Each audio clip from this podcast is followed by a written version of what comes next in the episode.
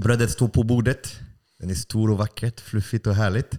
Det luktar lite ost där. Det är ett speciell ost som jag kommer berätta lite senare vad, vad det här är och var den kommer ifrån. Och jag har en, en väldigt speciell gäst idag som heter Erik Fenholm. Hej Erik. Hej. Tack för att jag får vara här. Det är superkul. Uh, du jobbar inte med mat. Nej, jag jobbar inte med mat. Samtidigt är du här så det måste finnas någon slags anläggning.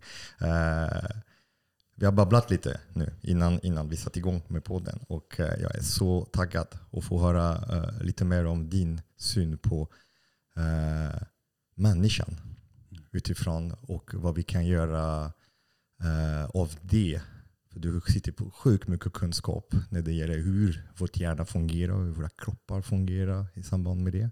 Hur samhället fungerar. Eh, och det blir så häftigt att kunna få implementera det här och ta in den i min värld som är matsystemet där det finns också väldigt mycket som är väldigt dysfunktionellt. Det är väldigt mm. kaotiskt och väldigt så här, konstigt. Men härligt. Vill du, Erik Fenholm, eh, kanske min, mina lyssnare kanske inte är så bekant med, med dig. För du är, du är lite, alla, alla som jobbar med alltså, uh, utveckling, personlig utveckling och så, de vet vem du är. Men kan du berätta lite, lite grann mm, vem, vem du är? Um, vem är jag? Vem, vem, vem, vem, är du idag? vem, exakt, vem är jag idag? Um, men först och främst så är jag pappa till tre killar um, som är väldigt små, ett, två och fyra. Uh, och um, ja, alltså, vad ska jag säga? Hela mitt liv har jag undrat um, vad som egentligen gör livet värt att leva. Uh, min pappa var elitidrottare och OS-atlet så han liksom gick på den här framgångsberättelsen. Och, eh, uh, trots att han kom långt så var han inte lycklig av det. Um, mm. Så um, liksom min bakgrund akademiskt är kognitiv neurovetenskap, det vill säga hjärnforskning. Och sen så in, inriktat på motivationsforskning och lyckoforskning. Så vad gör de 5-10% som navigerar komplexa system, ledarskap. Vad gör de annorlunda? De som verkligen lyckas i sina relationer, i sitt välmående.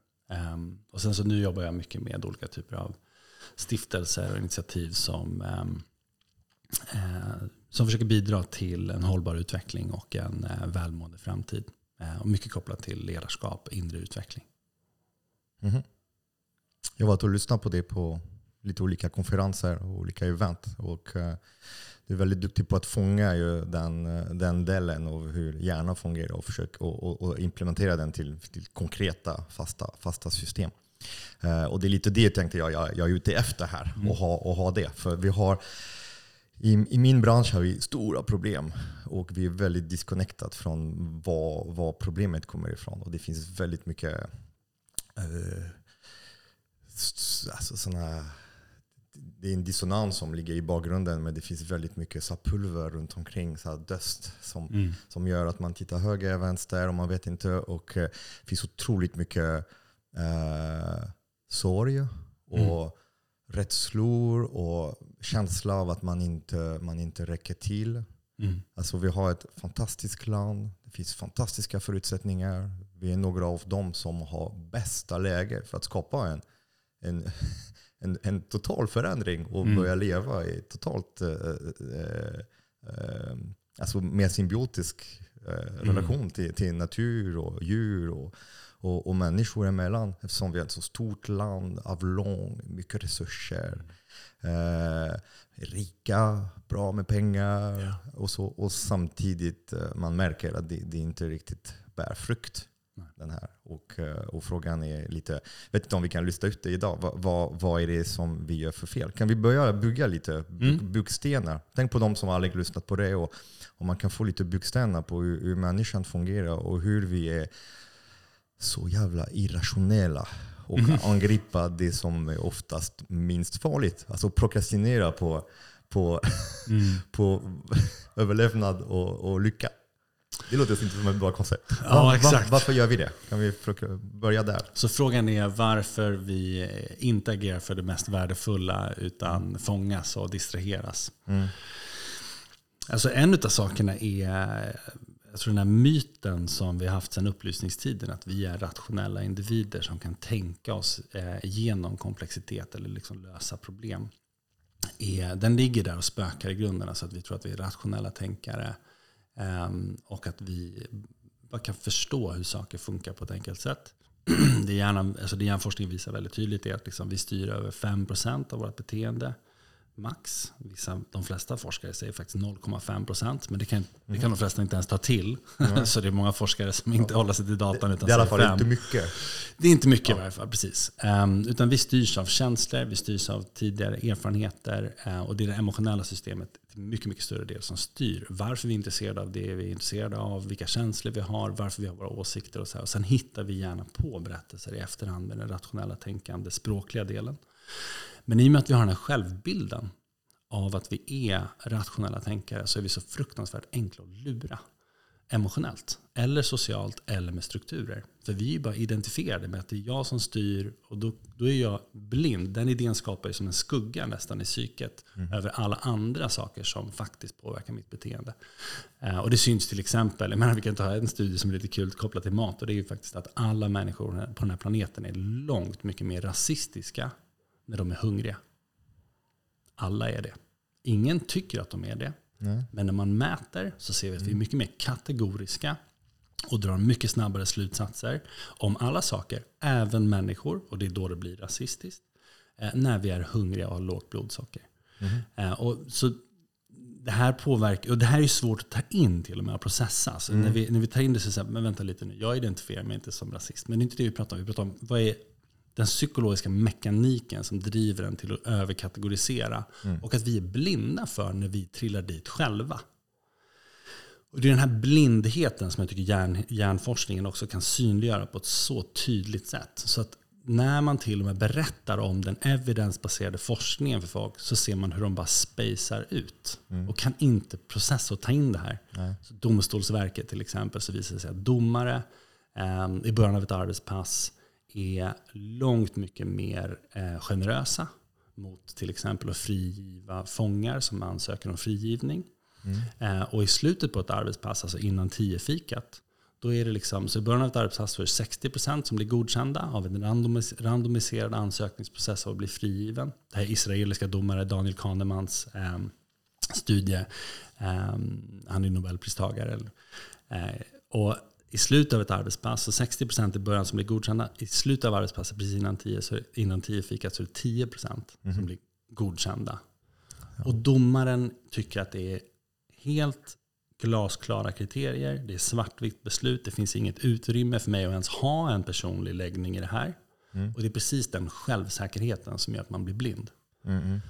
Och det här är vi totalt sett blinda för i samhället i stort, i vårt eget beslutsfattande. Och det gör att tyvärr så skapar det ett ganska stort spelrum för andra krafter att komma in och styra oss bakifrån lite grann kan man säga. Um, till exempel i, ja, men säg vilken butik som helst idag. Liksom. Alltså det här är ju, eh, de som har den här kunskapen, många av dem, eh, kommer in i till exempel produktdesign, beteendeprocess ehm, eh, för konsumenter. Alltså varför är godiset i slutet på linjen du får gå i, i din matvarubutik? Jo, för att din emotionella kapacitet till att hålla emot är uttröttad. Hade godiset varit i början, då kommer du in i butiken, du är målinriktad, du ska någonstans, du vet att du ska någonstans. Du går igenom och um, då hade ingen köpt godis. Men i slutet av processen, och det också i ögonhöjd av barnen, så att de vet om att så här, för att minska den här konflikten nu när barnen ska stå här, så, så här, men okej, ta den här lilla diamond då, eller ta den här lilla klubban eller vad det är. Alltså det här är inte för att då ICA eller Coop eller någon annan är ond. Det är bara det att om ICA inte gör det här och Coop gör det, då kommer Coop ha en konkurrensfördel. Och de kommer få in större, större liksom investeringar, de kommer göra större vinst, de kommer ta en mm. större marknadsandel. Och det är det här som är grejen, är att vi alla blir liksom fångade av sådana här typer av fällor. Ingen på Coop är ond, ingen på ICA är ond. Men de är fångade i ett spel som gör att vi måste på något sätt utnyttja konsumenten mm. inom lagens ramar. Men inte nödvändigtvis inom för ramarna vad vi tycker är etiskt. Alltså hade du och jag designat en butik, hade vi satt godiset i slutet av den? Mm. Nej, det, det, är inte Nej. något vi nödvändigtvis står för. Liksom. Mm. Och det, blir, det blir extra tydligt i Sverige för vi har en oligopol på tre stora. De mm. Handel som, eh, är det Axfood Ica Coop som sitter över det hela. Och eh, det är till och med att man har lite godis i början också. När man kommer in, det brukar finnas lite så här sött, mm. billigt så att man ändå har det. Nej, nej, nej, jag ska inte ha. Och, så. Liksom, och sen jag känner igen det här. Eh, det är såklart att de är, de är inte onda i princip. Men konceptet är lite onda för att samtidigt man kan koppla ju godis till alltså, konsumtion av socker, mm, mm. processad mat, näringstom mat till också ohälsa, alltså fetma, övervikt, olika typer av. Och då plötsligt blir ju dagligvaruhandel ett slags hjälpmedel för att skapa ett problem. Och sen de kommer också kapitalisera på det. De tjänar pengar på att sälja godis och sen kommer samhället plocka människorna som har gått sönder för att de har mm. ätit osund mat för mycket av allting. För socker är mm. beroende, mm. man är beroende av socker. Uh, och, och det är en diskussion som jag ofta med, med, med ICA-handlare, Coop-handlare, de, de säger ja, jag vill, men om, precis som du säger, om de andra inte gör det, då, då funkar inte. Ja, precis. Om jag, gör det så kommer någon, om jag inte gör det så kommer någon annan göra det. Och då kommer de få en fördel som gör att jag kommer krympa min marknadsandel. Mm. Så jag skulle kunna göra så att jag inte gör det. Mm. Men då kan det också bli så att jag blir av med mitt jobb. Mm. Eller att vi går i konkurs. Ja. Eh, och det är på det här sättet som jag menar att det är inte individerna som är um, onda spelare. Nej. Det är spelet som är riggat. Eh, mm. Det är som att vi alla spelar Monopol mot varandra. Alltså spel, familjespelet Monopol. Det spelar ingen roll hur snäll du är mot andra spelare. I slutet av allting så kommer det vara så att det kommer förmodligen vara ett dålig stämning och det är bara en som har vunnit. För definitionen är att det är en som kan vinna och alla andra måste förlora. Mm. Och när man har en sån typ av speldynamik så kommer den sakta men säkert undergräva allting som inte mäts och mm. externalisera på den sociala, den fysiska, miljömässiga miljön. För det enda som mäts är det man konkurrerar om. Och det är det som gör att man kan växa och bli större. Mm. Och det här är ju liksom menar, det, alltså det tankeexperiment som jag brukar ta som är väldigt tydligt, som är lånat från Schmachtenberger, som är en, en tänkare som jag tycker har ramat in det här och lärt mig mm. mycket om det här sättet att mm. tänka och se systemet. Liksom, är liksom att säga att du är vd på TikTok, jag är vd på Instagram. En produktutvecklare kommer fram till dig en dag och säger så här, du, vi har utvecklat en ny funktion eh, som är att i vår kamera så kommer eh, man se ungefär 3-4% snyggare ut i defaultläget. Inte i någon så filter som du klickar in, bara i defaultläget. Och så har vi sett att det här ökar engagemanget, alltså antal minuter de här unga tjejerna eller pojkarna scrollar på vår app med 13-14%. Mm. Det är en enorm fördel att rulla ut en sån funktion för reklamintäkter och för att kunna visa engagement. Det här är det alla mäts på. Är fånga mm. så många sekunder av unga människors ögon i den här appen som möjligt så att du kan sälja dem annonser på grejer som de egentligen inte behöver. Det är hela affärsmodellen. Liksom. Och visa att du kan göra det bättre än någon annan så kan du öka kapitalet. Liksom. Du vet ju om i magen att det här är inte bra. För när de här unga tjejerna bara kan titta sig själva i spegeln sen så kommer de känna så här. Jag är verkligen inte så vacker som jag trodde att jag var. Mm. Och det kommer underminera deras långsiktiga självkänsla, det kommer påverka deras beteende i flera, flera år, deras relationer, vad de tycker att de är värda. Massor med saker kommer bli påverkat. Mm. Men de facto står du egentligen inför eh, ett icke-val. För antingen så säger du upp dig, eller så rullar du ut det först. Om du, det finns inget annat sätt att agera på det här förutom att, att äh, ta ett grepp som de här då tre aktörerna i dagligvaruhandeln. De mm. behöver hitta ett helt annat förhållningssätt till varandra som inte är att vi konkurrerar. Mm. Som är liksom race to the bottom. Um, utan vi måste börja koordinera oss tillsammans som en helhet över konkurrensen, bortanför konkurrensen och säga så här, vi håller på att skapa ett samhälle som ingen vill ha. Vilka värden är det som är viktigare än att vi växer och blir störst? Som är viktigare mm. än att vi säljer mest. Mm. Och det är det som är coolt egentligen med vår marknad. Om vi bara har tre Ja, det är, enklare, det är, det är enklare att få att sätta, sätta ihop liksom. Och det som är korkat är att nu på grund av andra anledning, de får inte sätta sig ner och, och, och göra gemensamma strategier och tankar. För att eh, samma med grossister, om man mm. pratar med restauranger, det är tre stora grossister. Det är Svenska Eter, Martin Servera och, och Menigo. Och de också, om en slutar sälja ägg från Önor i bur som mår pissdåligt och är så fruktansvärt förhållande. Då, då, då plötsligt blir en, en producent som kommer hit här nu, så det är en annan som kommer ta det här, deras, deras leverantör. Och det plötsligt det är kunder som kommer, de kommer förlora kunder, tappa kapital precis som du sa. Så det funkar i alla, alla led. led. Så på, på något sätt, det är själva uppbyggnad på systemet som skapar Mm, den, den problematiken, det här statu quo. Exakt, och självbilden. För om vi, om vi tror att vi är liksom rationella beslutsfattare som bara behöver mer information och som har koll på varför vi gör det vi gör och sen är vi egentligen styrda av en massa andra krafter bakifrån som vi inte nödvändigtvis är till exempel den här speldynamiska eh, liksom, eh, fällan som vi trillar in i. Och så rättfärdiga vi vårt eget beteende.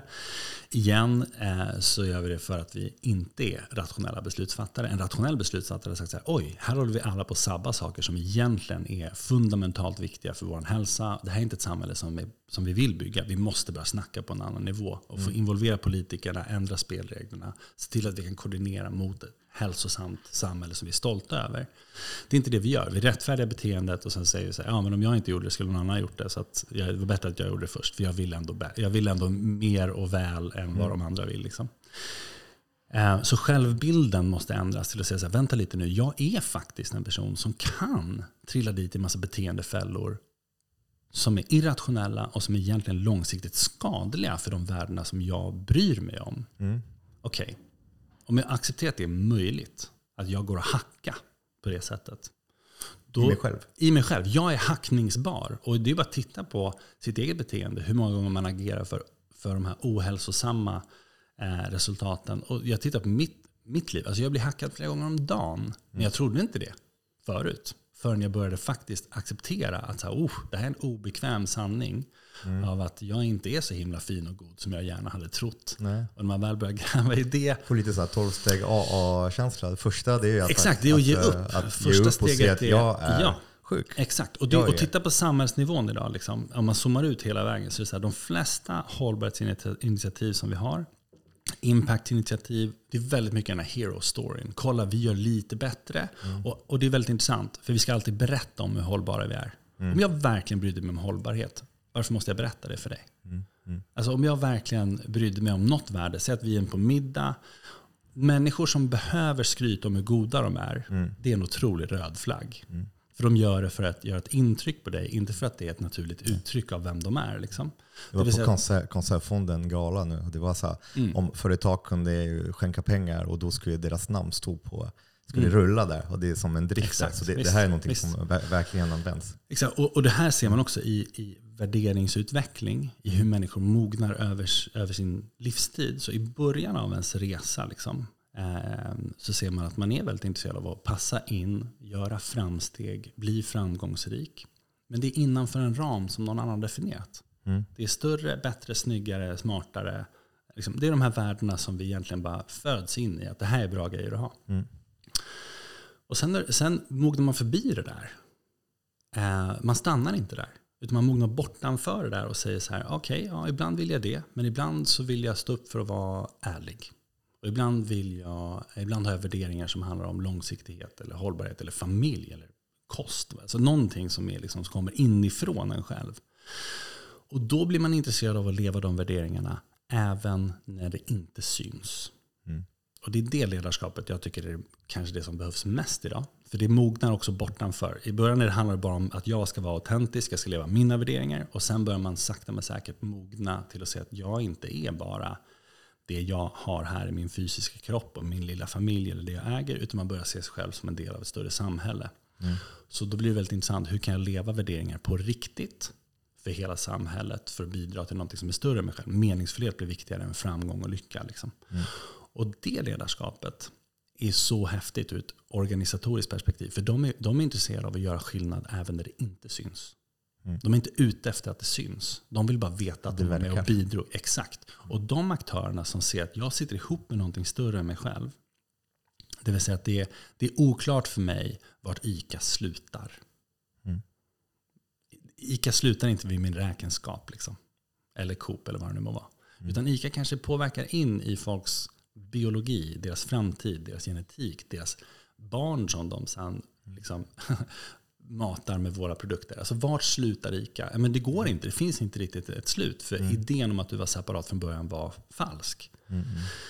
Då blir det väldigt mycket mer intressant att säga vad betyder ansvar i ett sådant perspektiv. Det betyder att du vill ju, du vill ju, du vill ju inkludera så många faktorer i ditt beslutsfattande som möjligt. I det här tävlingsparadigmet, då vill du exkludera så många som möjligt. För det gör att du kan bli snabbare. Mm.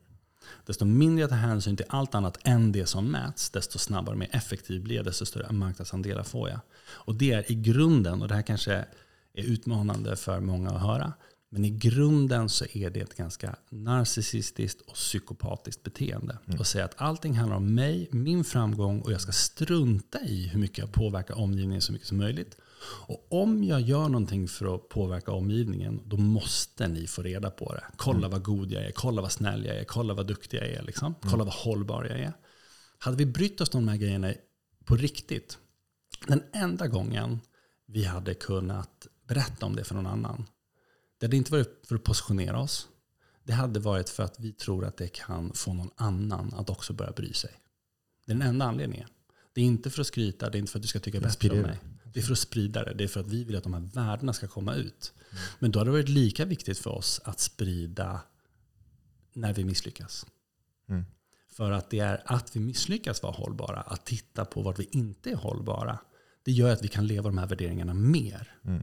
Och det här är liksom, det, det här är liksom för mig väldigt mycket liksom köttet i det här resonemanget. Det är liksom, om vi verkligen har värderingar, alla organisationer säger att de har värderingar. Enron hade integrity på sin vägg. Liksom. Alltså mm. De mest korrupta bolagen har också haft värderingar. Liksom. Det är inte det som är grejen. Liksom. Och vi som individer lika så. Alla tycker att de har saker som de Man tycker säger är viktiga. det kanske. Det Man säger lite, ja. Kanske. Och alla tycker att de är duktiga, alla tycker att de är snälla, alla tycker att de är lite smartare än snittet och lite bättre bilförare än alla andra. Liksom. Mm. mm. Det är statistiskt omöjligt, liksom, men alla tycker det. Att vi tycker det är inte en indikator på att vi har det eller på att vi lever det. En av de bästa indikatorerna, men också en bästa katalysatorerna för att faktiskt få det att ske, är att vi börjar bli nyfikna på vart vi inte är hållbara. Mm. Vart vi inte bidrar till de här värderingarna. Och att vi faktiskt håller det obekväma i att börja lära oss.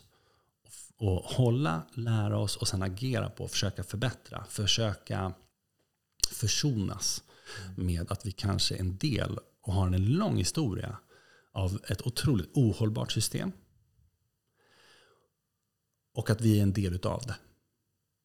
Och det är inte förrän vi accepterar det som vi faktiskt har en chans på att börja bygga en jordmån eller ett fält eller en plats där vi faktiskt kan börja internalisera en del av de här aspekterna, ta ansvar för dem och börja driva förändring på riktigt.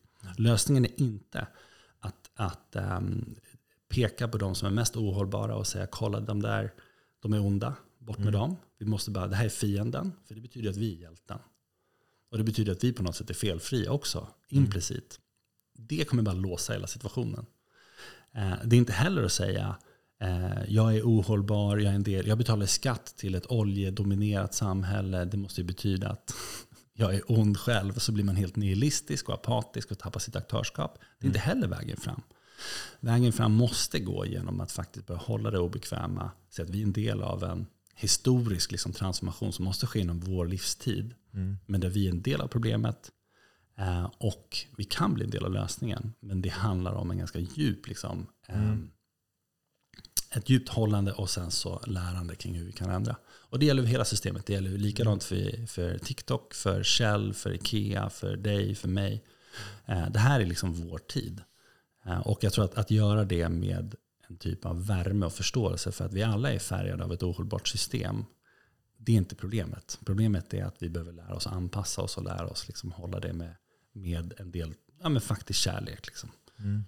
För jag ser det för mig själv. Jag är ganska mycket ute och, och kritiserar dåliga system. Mm typ som, som bagare som jobbar med hantverk. Mm. Jag kan säga att pågen, ja, min stora våta dröm är att kunna stänga pågen, pollabröd och fatser. Mm. Mm. För de, de, de förstör för samhället. De förstör för mm. brödet, de sprider ohälsa, sprider pesticider, konstgödsel. Mm.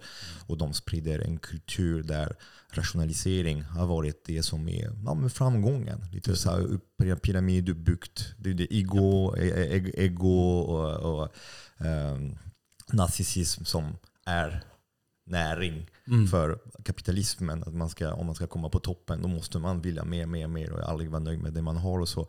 Och uh, i, i, i, min värld, eftersom det som händer i mig, när jag, jag har reflekterat väldigt mycket, för man, jag har hört ganska länge att man, man, man får inte skamma och skrämma och det är ett dåligt sätt att kritisera mm. saker. Det, det, är fel metod, det är fel sätt, det funkar inte.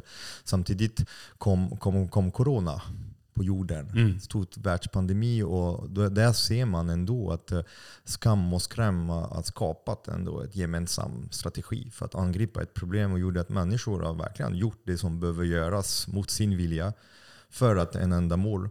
Och då känner jag att eh, det kanske är ett sånt tanken på akuten mm. i det som behöver göras. Att någonstans lite skrämmande, skammande och pekande på stora strukturer som är dåliga hjälper ju en rad människor där ute att kanske ändra sina beslut och visa en trend neråt för vissa system.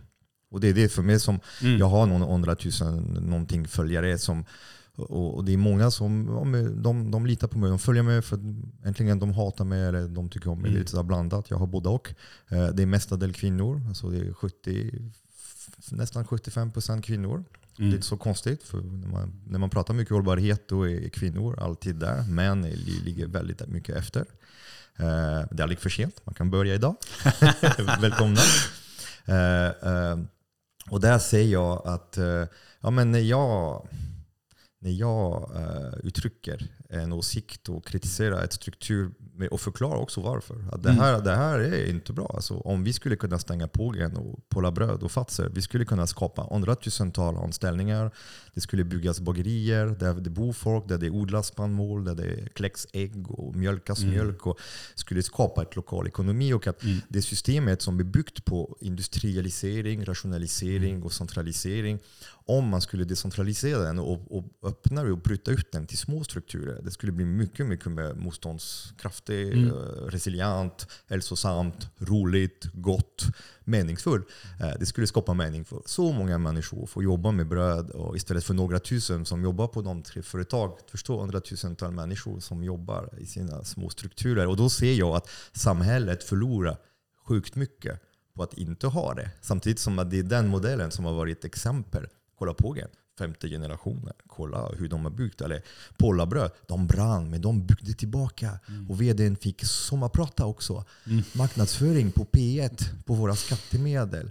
Uh, och, och uh, det här är en dröm man säljer till oss. Och när jag får det, jag kan inte vara i det ödmjuka och mm. säga att oh, vi behöver alla. Och så, för jag ser att de företagarna, de har sina små tentaklar. Det, jag ser det, det är lite som en bakterie.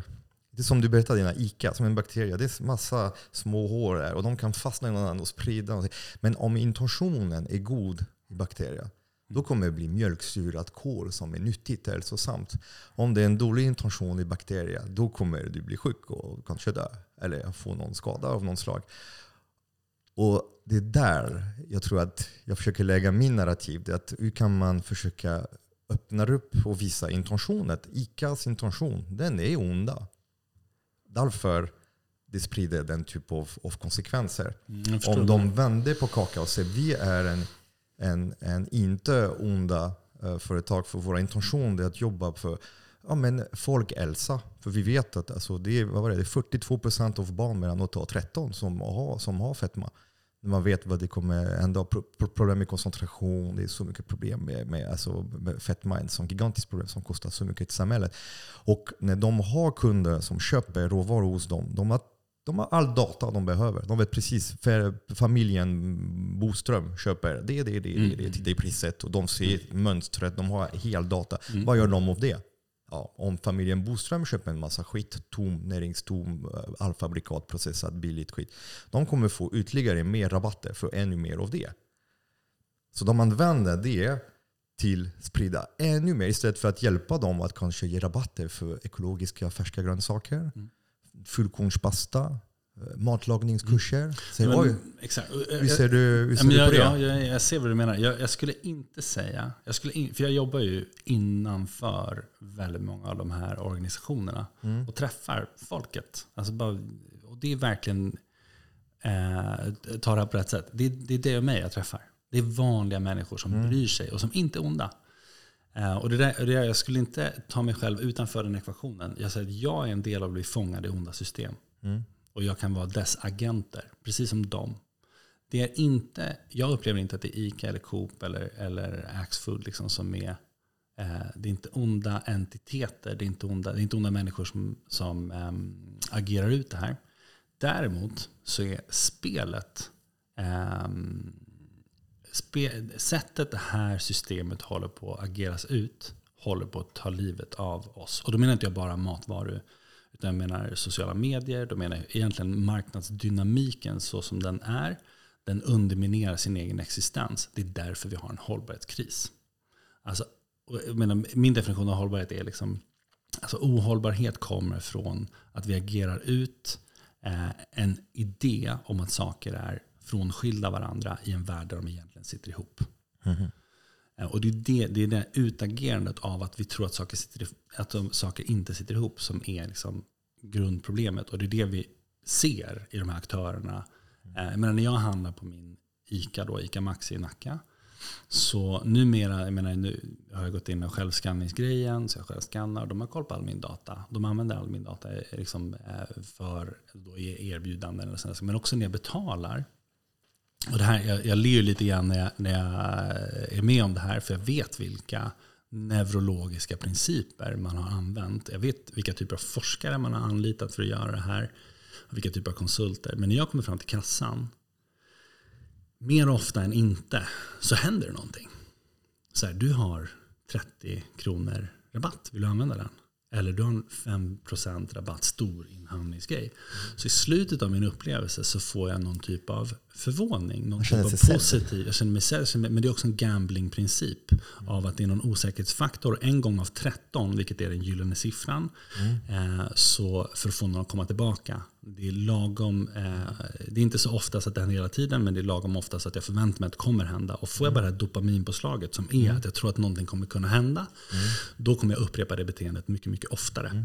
Det vill säga upprepa beteendet att jag kommer gå till kassan på ICA mm. eller Coop eller ja. vem det nu var. Tänk om du såg, oh, du har köpt 65% ekologiskt. Det är mer än sist. Ja, men exakt. Och, och det, jag menar, det jag menar är så här. Eh, för att verkligen dra det här resonemanget till sin spets. Mm. Säg att ICA eller TikTok eller Facebook eller Instagram med hjälp av AI nu får så pass kraftfulla verktyg att de faktiskt kan börja styra dina beteenden på mm. riktigt. Det kan de redan till stor del, men att de faktiskt kan göra det. Mm. Att vi accepterar att människan är hackningsbar är också slutet på demokratin. Mm. För det betyder att du kan påverka folks åsikter. Mm. Och det här vet vi. Mm. Eh, från Niklas Christakis forskning om behavioral contagion. Att du påverkas mm. otroligt mycket av andra människor. Om du röstar eller inte, vad du äter mm. eller inte. Fetma sprider sig genom sociala nätverk. Om jag lägger på mig 10 kilo så är sannolikheten att du, om mm. du är min vän, eh, ska lägga på dig 10 kilo är liksom någonstans runt 156% högre sannolikhet. Bara för att mina beteenden smittar av sig till dig. Du är inte mm. en rationell, isolerad individ. Du, du är del av ett liksom landskap av beteenden som liksom har som toppar sprits. och dalar och som påverkar och flödar mot dig och mm. från dig. Liksom. Det är så vi egentligen funkar. Och säg då att man har aktörer som har liksom hackat det här så pass djupt att du faktiskt kan börja, börja agera mot folk. Då är det frågan, agerar du för dem mm. eller mot dem. Mm. Agerar du för dina intressen genom dem, då är du värd noll tillit. Mm. Då ska vi vara extremt skeptiska om hur vi skyddar vår data. Det är också bakgrunden till GDPR. Um, alltså, eller föreställ dig, precis som din poäng är, att ICA eller TikTok var designade för att göra dig till en bättre människa. Det var mm. deras enda intresse.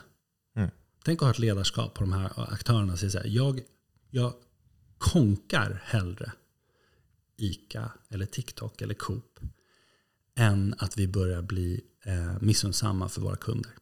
Mm. Alltså det ledarskapet, då börjar vi prata värderingar på riktigt. Mm. Jag låter oss hellre gå i graven än att, äh, än att börja skada våra äh, kunder eller de människorna som vi påverkar. Jag gillar inte begreppet kunder för det är en del av avhumaniseringen. Istället bara säga mm. människor. klienter. De här mammorna och papporna och sönerna och bröderna ja. som vi egentligen eh, påverkar. Medmänniskor. Medmänniskor, ja. exakt. Och, och i det, och säga här, säg att vi då börjar faktiskt få kontroll.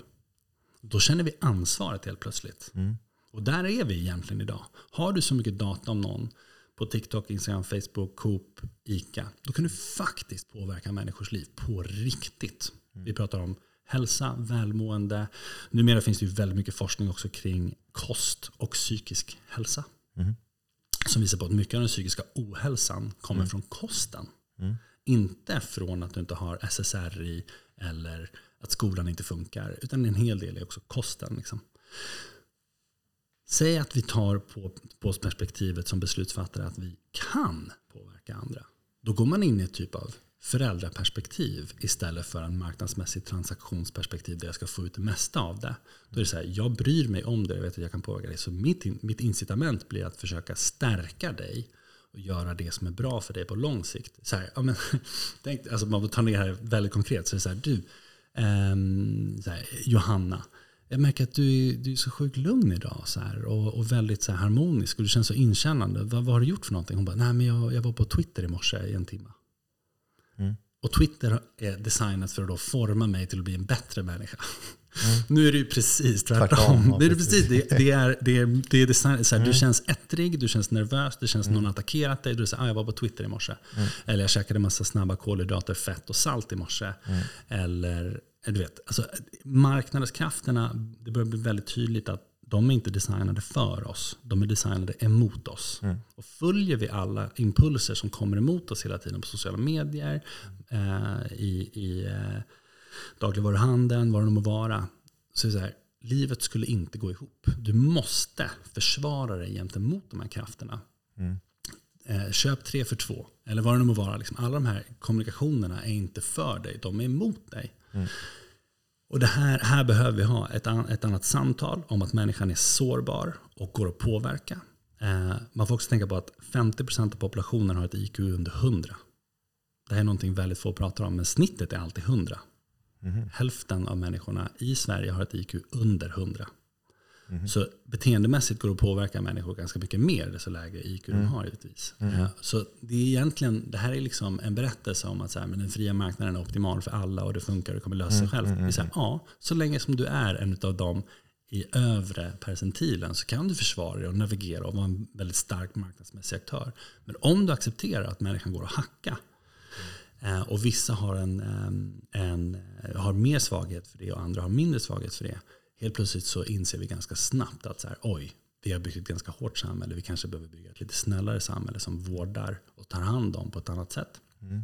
Det betyder inte att all konkurrens är dålig. Mm. Mycket konkurrensen är väldigt frisk och sund och hälsosam. Men sen finns det den här konkurrensen som underminerar och inte tar ansvar för. Den är otroligt destruktiv och skapar ohållbarhet. Det är därför planeten ser ut som den gör. Mm. Det här på aggregerad nivå globalt är det som skapar ohållbarhet. Ehm, men det behöver inte vara så. Ehm, och här kan vi med hjälp av ledare som är modiga, med hjälp av ägare som är modiga ehm, och med hjälp av jag tror, en, en annan berättelse i samhället så kan vi börja koordinera oss och säga så här, de här fällorna accepterar inte vi längre. Mm. Vi måste börja koordinera oss för större värden som mm. enskilda aktörer inte kan bära själva för då kommer de tappa all makt i, i marknaden. Men vi tillsammans kan ganska enkelt agera på de här sakerna. Mm. Så det är mod och um, alltså sårbarhet. Exakt, acceptera sårbarhet, inse att så här, vi måste ta ansvar mm. för helheten här och börja koordinera oss eh, i marknaden annorlunda än vad vi gjort hittills på mm. värderingar och fundera på så här, det är det här postmodernismen också öppnat upp för. Att säga så här, vadå? Det är upp till varje individ ska få välja själv. Det enda jag gör är att ge mm. dem valmöjligheter. De får mm. välja själva så de står för mm. sina egna konsekvenser. Mm. Det är också ett rationalistiskt sätt att tänka. Eh, som är ganska ohumant egentligen. Ja, och den är ändå bäddad. Alltså man, I Sverige, det är det man, alltså på 70-talet, man har byggt den, yeah. den, den totala motsatsen än vad vi egentligen behöver naturligt. Exakt. behöver. Individualismen ja. är ju en gigantiskt problem tror jag. Ett, vi är det mest individualistiska landet i världen och vi är mest sekulära. Det betyder att du mm. har ingenting att guida dig i rätt och fel och du har mm. allt ansvar. Mm. Eh, och sen har du föräldrar som är Upp så... Till dig. Ja, du har föräldrar som har eh, liksom kapitulerat helt. De är dina polare. De har inget fostrings eller bildningsansvar. Mm. Och det betyder att du har så många människor som föds upp i det här mm. och som är liksom lite nihilistiska och liksom gett upp på mänskligheten som projekt. Mm. Mm. 56% av unga idag, alltså mer än varannan ung person mm. du möter, tycker att mänskligheten är dömd att misslyckas. Alltså mm. humanity is doomed. Eh, är mm. liksom, eh, det, det begreppet som de säger så här, men det där håller jag med om. 56%. Mm. Alltså, Ingen människa vaknar upp på morgonen och vill ha ett samhälle som ser ut som här, på det här sättet. Ingen vill ha liksom att 80-90% av alla stora fiskarna är utdöda. Mm. Att eh, liksom 80% av insekterna är borta. Mm. Eh, att det finns knappt några vilda djur längre. Det finns fler tigrar i fångenskap i bara Texas mm. än vad det finns tigrar i det vilda på hela planeten. Ingen mm. vill ha de här sakerna mm. och ändå har, har något system som mm. ingen ville ha ändå skapat det. Mm. Någonstans här behöver vi börja prata om att säga, vänta lite nu, människan mm. kanske inte är så himla eh, eh, rationell som vi har trott. Vi verkar ha skapat ett system som håller på att underminera sig självt. Mm. Eh, vi måste nog vakna upp lite här och ha lite, lite vuxna konversationer som är lite obekväma. Um, för jag menar, när jag pratar med ledare som är ledare över enorma organisationer, eh, så de är inte blinda för det här. Nej. Men de är bundna. Ja, de har makt att påverka. De har makt att påverka, men de är bundna. För de säger så här, om jag agerar på det här så kommer jag förmodligen bli av med mitt jobb. Mm. Det är alltid en problem med vd Exakt. och styrelse. Och... Och, och... problemet med det är att det är inte det som eh, åberopas oss just nu. Mm. Det är inte att säga vad ska jag göra som en individ, som en hjälte. Mm. Det är inte det. Det är att säga vad kan vi göra? Kollektivet. Exakt. Om jag snackar med de andra vdarna eller de andra eh, direktörerna från de här skolkoncernerna och säger så här, hörni, vi märker att politiken börjar gå från eh, skärm till perm. Eh, och eh, AI, AI vad heter det, tutors, assistenterna, mm. är redan på väg ut i skolorna. Det finns redan elever i Sverige idag som har AI tutors som lär dig tre, fyra gånger snabbare än vad någon annan kan lära dig. Mm. Om skoldirektörerna går ihop och säger att vi måste förbereda oss på en framtid som politikerna inte vet att vi behöver förbereda oss på. Mm och vi måste göra det här ganska snabbt. Då skulle de kunna flytta hela systemet ordentligt. Eller om alla ägarna på ICA eller direktörerna där gjorde det så skulle man kunna flytta det här systemet ganska snabbt. Mm. Men det måste komma från en gemensam berättelse av att vi kan skapa ett bättre samhälle än det vi ser. Mm. Människan är sårbar går att påverka. Vi har ett ansvar att, att, um, att agera tillsammans här. Och vi behöver inte ha någon hjältestory. Liksom. Men det handlar om att vinna tillsammans, inte vinna var och en för sig. Liksom. Eh, den, den berättelsen har vi helt glömt bort. För vi har svalt liksom, eh, mm. Eh, postmodernismen och marknadstänket och individualismen lite mer mm. än vad vi kanske borde ha gjort. Mm. Alltså, du nämnde innan uh, Schmackenberger, uh, Daniel mm. Schmackenberger. Han pratar ofta om den här stora organismen, den här stora maskinen som är igång, som är jättesvårt att stoppa. För den drivs i stort sett allting som drivs. Man pratar, kopplar den till energifrågor, till kapitalismen och pengar, att pengar är energi och att och folk sparar pension. Alltså de sparar på framtida energi som vi vet inte kommer, kommer finnas. Så för pengar är inte värt någonting om det inte finns energi att bränna för att kunna producera den vara man vill köpa och skapa trovärdigheten i, i den pengarna. Som, mm. uh, och det är där, jag tror det, det är många som börjar vakna till och, och se mer och mer värdet i ja, med saker som lite mer jordnära, som, alltså, som det här brödet vi har framför oss. Där är konkret. Mm. Det är en bit mark som är behandlat på ett sätt som är långsiktigt när man har tänkt flera generationer mm. framöver. Det är insekter, det är maskar, det är bakterier, mm. det är baggar, det är fjärilar, det är Eh, också kol som har bindat mm. under marken. Det är syre som har producerats. Det är ett rotsystem som har stoppat massa näring under jorden för alla svampar. Som kan. Och sen har jag tagit den, sen jag förädlat den till, till ett bröd genom att mala mjölet, blanda med mina händer, ta salt från havet. Blandat med händerna, vikt, låtit mikroorganismer, bakterier, gässeller bryta ner, spjälka, öppna, producera gas, alkohol, massa alla de där och frigöra näring så att min kropp kan ta upp den. Så snart kan vi. Jag, jag ser du börjar, du börjar regla lite. Så här, oh, det, här, det här låter gott. Men, och, det, och det är lite det som är min, min stor dröm och min stor projekt. Är att kunna ju vakna till en värld där den produkten kan finnas på allas bord. För det är önskvärt. Det är det vi borde önska oss. Mm. Samtidigt som att Eh, det är motarbetat. Jag har blivit motarbetad i hela mitt yrkesliv för att vilja ha det här brödet på allas bord mm. i sina hem. Och det här är, kostar ingenting. Alltså det här brödet kostar det, det är billigare än industribröd. Alltså när jag gör det själv eller om jag går till ett bageri och köper den, den kostar kanske 20% mer än en, mm. en tom plastpåsebröd.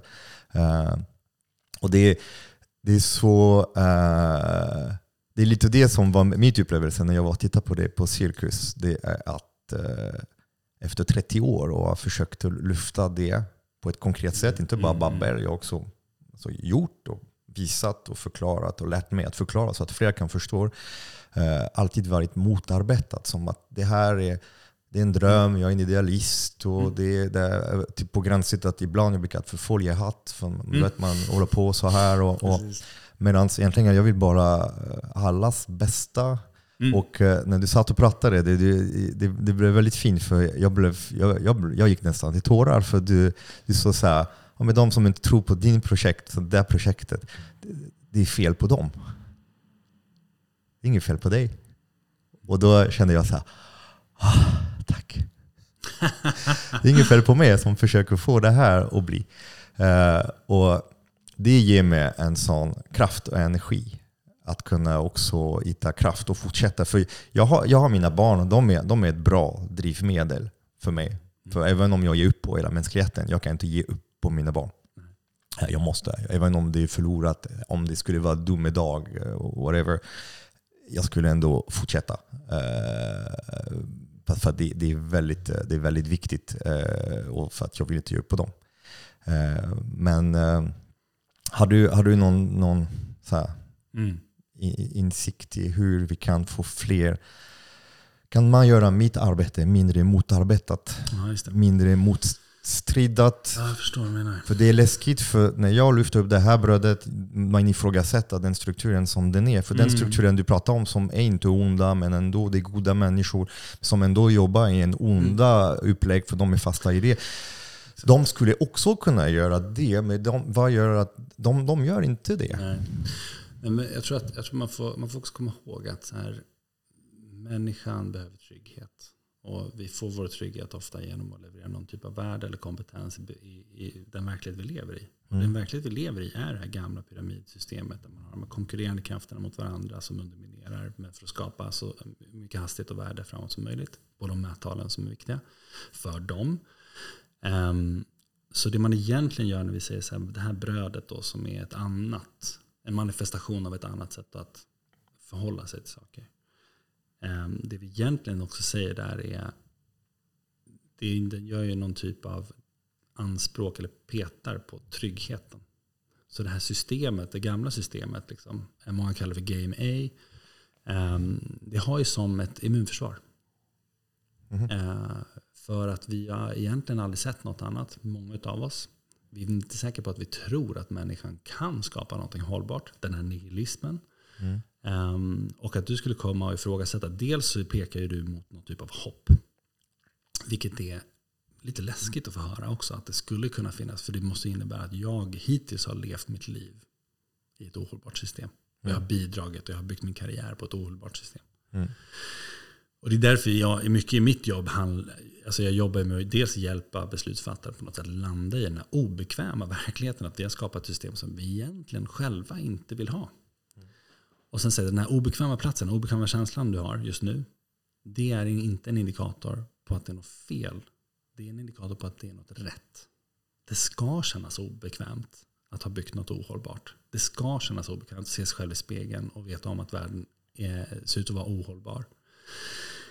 Så de är på väg ner i hålet. Och då kommer du möta det motståndet, eller hur? Mm. Eh, och, och, här tror jag att det också är, är, läge att kanske inte gräva djupare in i hålet. Utan att säga så här, okay, vad är det som är på väg upp ur det hålet? Vad är det nästa? Som, vad är det hållbara som skulle kunna ske? Liksom?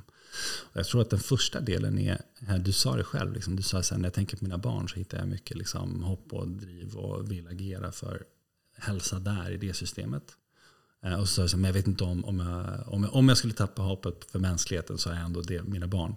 Och, och, och, jag log lite när du sa det, för att dina barn är ju mänskligheten. Mm. Alla är ju någons barn, mina barn också. Mm. Mina barn är inte annorlunda från dina. Men nej, nej, nej, herregud. När de gråter så är det samma, det är samma känsla. Mm. Alla vi människor drivs av samma saker, samma längtan, samma känslor. Liksom. Eh, så det är exakt samma sak. Och jag har inte träffat människor som skulle visa på att människor... Att, eh, så här, jag, brukar, jag brukar ta det här också eh, när jag jobbar med, med berättelsen vi har om människan.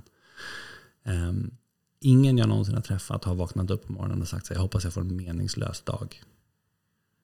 Nej. Eller jag hoppas jag känner mig utanför en gemenskap. Eller jag hoppas jag känner mig ofri att få vara den jag är. För det, de tre grundläggande behoven vi alla människor har är att få vara den jag är, autonomi eller autenticitet. Att få, jag får agera som orsaken till mina beteenden. Till skillnad från att någon annan styr mig. Två, eh, jag får bidra till någonting som är viktigt för mig. Jag får utvecklas. Ingen vaknar upp och vill ha en meningslös dag.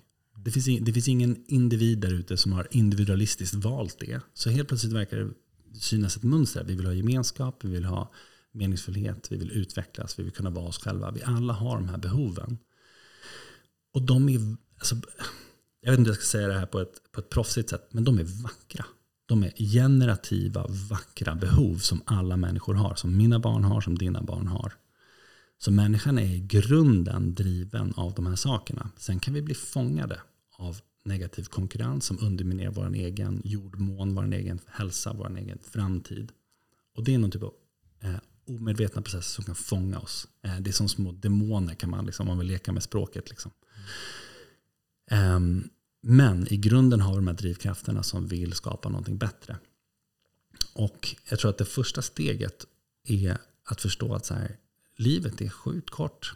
Vi lever 29 000 dagar i snitt. Och det spelar roll liksom vad vi gör med dem. 29 000 dagar. 29 000 dagar, det är vad vi har. Mm. Uh, så runt att man blir 80, liksom. 29 000 dagar, det är 960 månader. Och liksom, mm.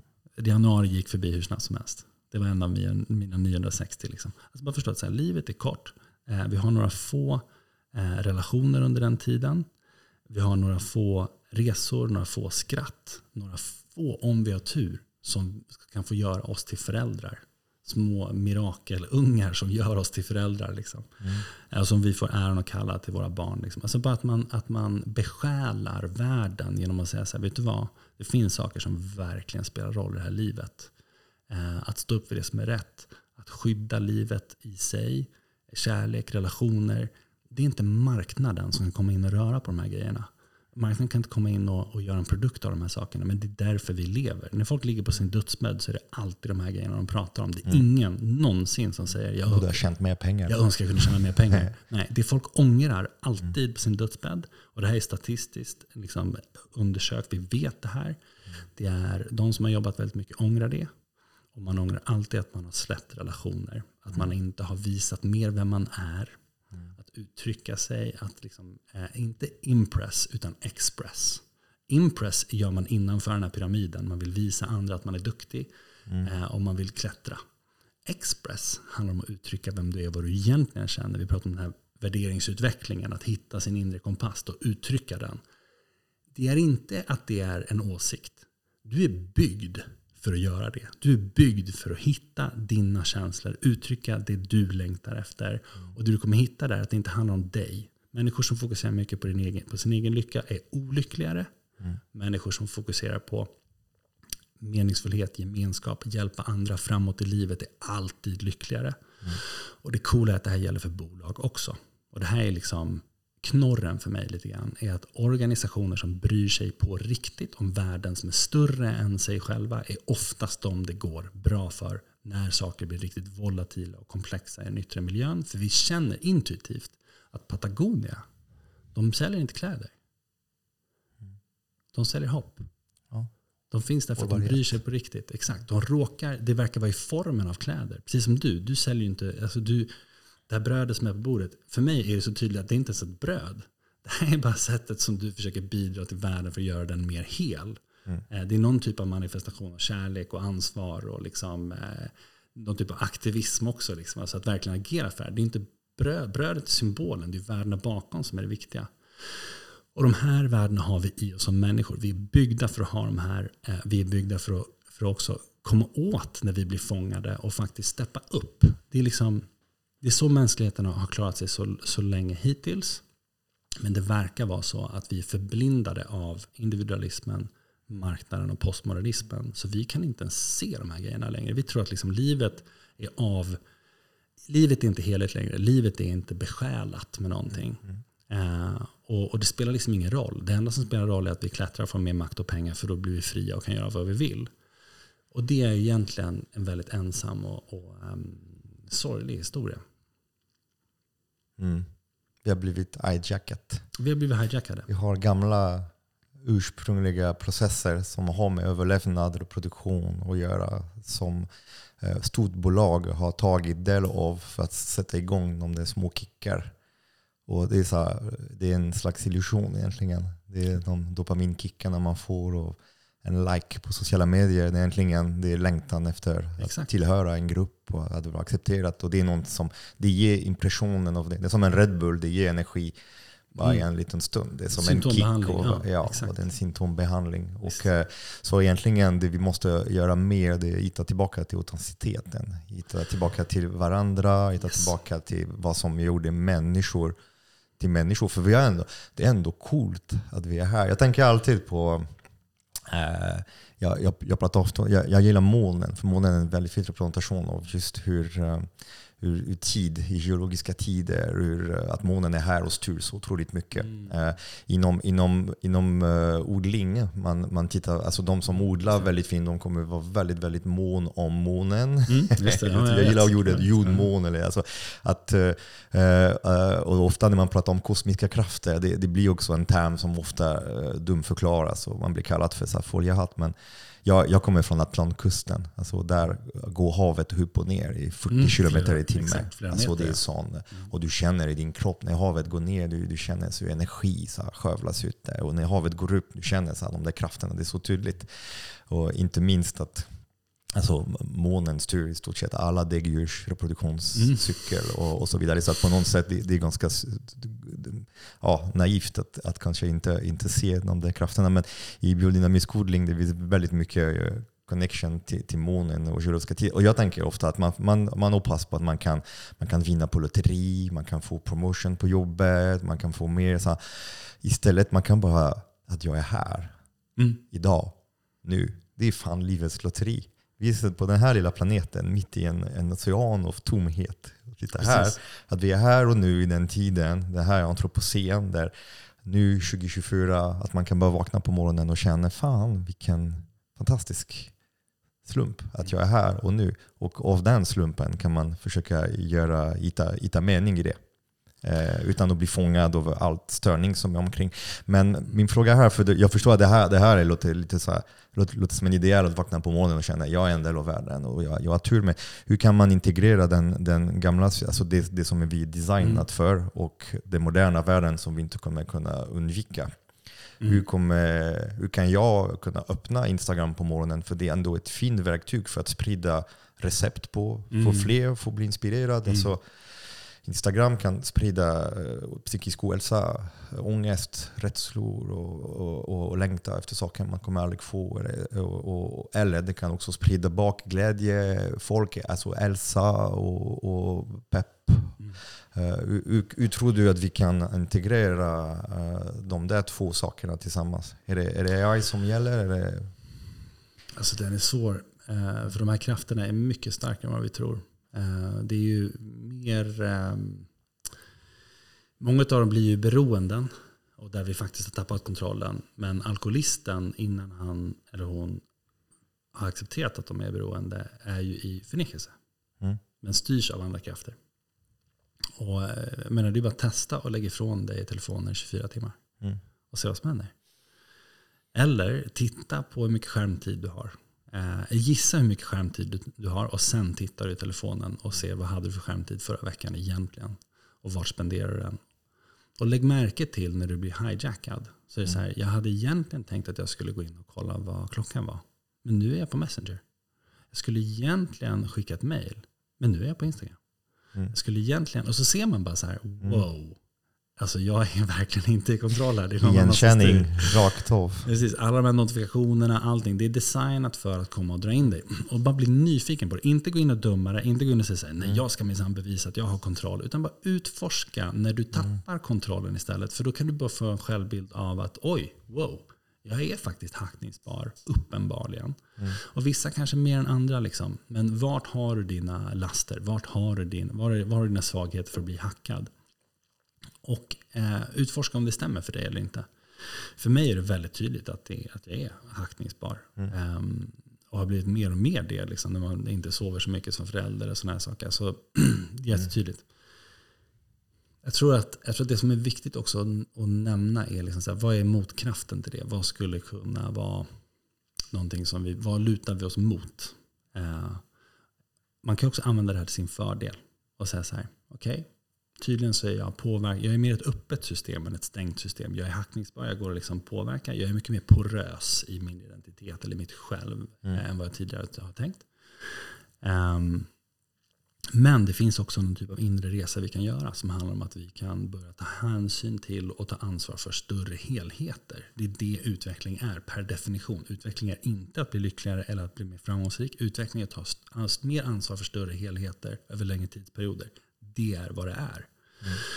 Mm. Um, fundera på vem du ser upp till i sitt ledarskap eller självledarskap. Eller vem som är vis. Det du kommer hitta är sådana typer av egenskaper. Liksom. Uh, ett, så är det så här, ah, jag är porös. Hmm. Jag kanske ska spendera mer tid med sådana typer av människor. Uh, jag kanske ska avfölja alla som jag inte vill bli som och mm. börja följa sådana som jag vill bli som. Och se till att mitt flöde är fullt av människor som ligger steget före mig i ett typ av ansvar som jag skulle vilja ta.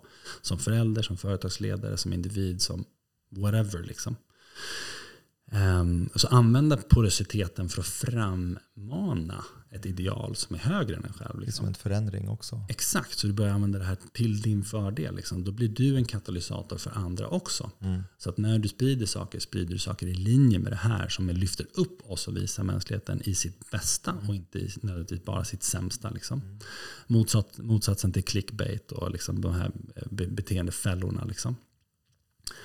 Um, och sen finns det liksom två frågor som jag har funnit och som det finns väldigt mycket forskning bakom. Eh, ett är att många människor vaknar upp på morgonen och säger så här, vad vill jag? Och idén där är att jag är ett separat jag från omgivningen och min vilja, min njutning, mina positiva känslor och undvika negativa känslor är liksom dit jag får min riktning. Då blir jag ganska kontextuellt riktningslös. För jag följer ju bara dit minsta motståndets väg skulle kunna ta mig. Liksom, där jag kan få mer positiva känslor hela tiden. Och det är en fruktansvärt dålig inre kompass. Du blir liksom eh, opportunistisk, eh, du blir utan riktning. Istället för vad vill jag? Så ställ frågan, vad är det som behövs? Mm. Inte bara i mitt system, utan även i det yttre systemet. Och se hur kan jag vara av så stor nytta som möjligt här? Det betyder inte att vara en martyr. För jag måste ta ansvar för mitt behov först. Mm. Liksom. Mina inre behov.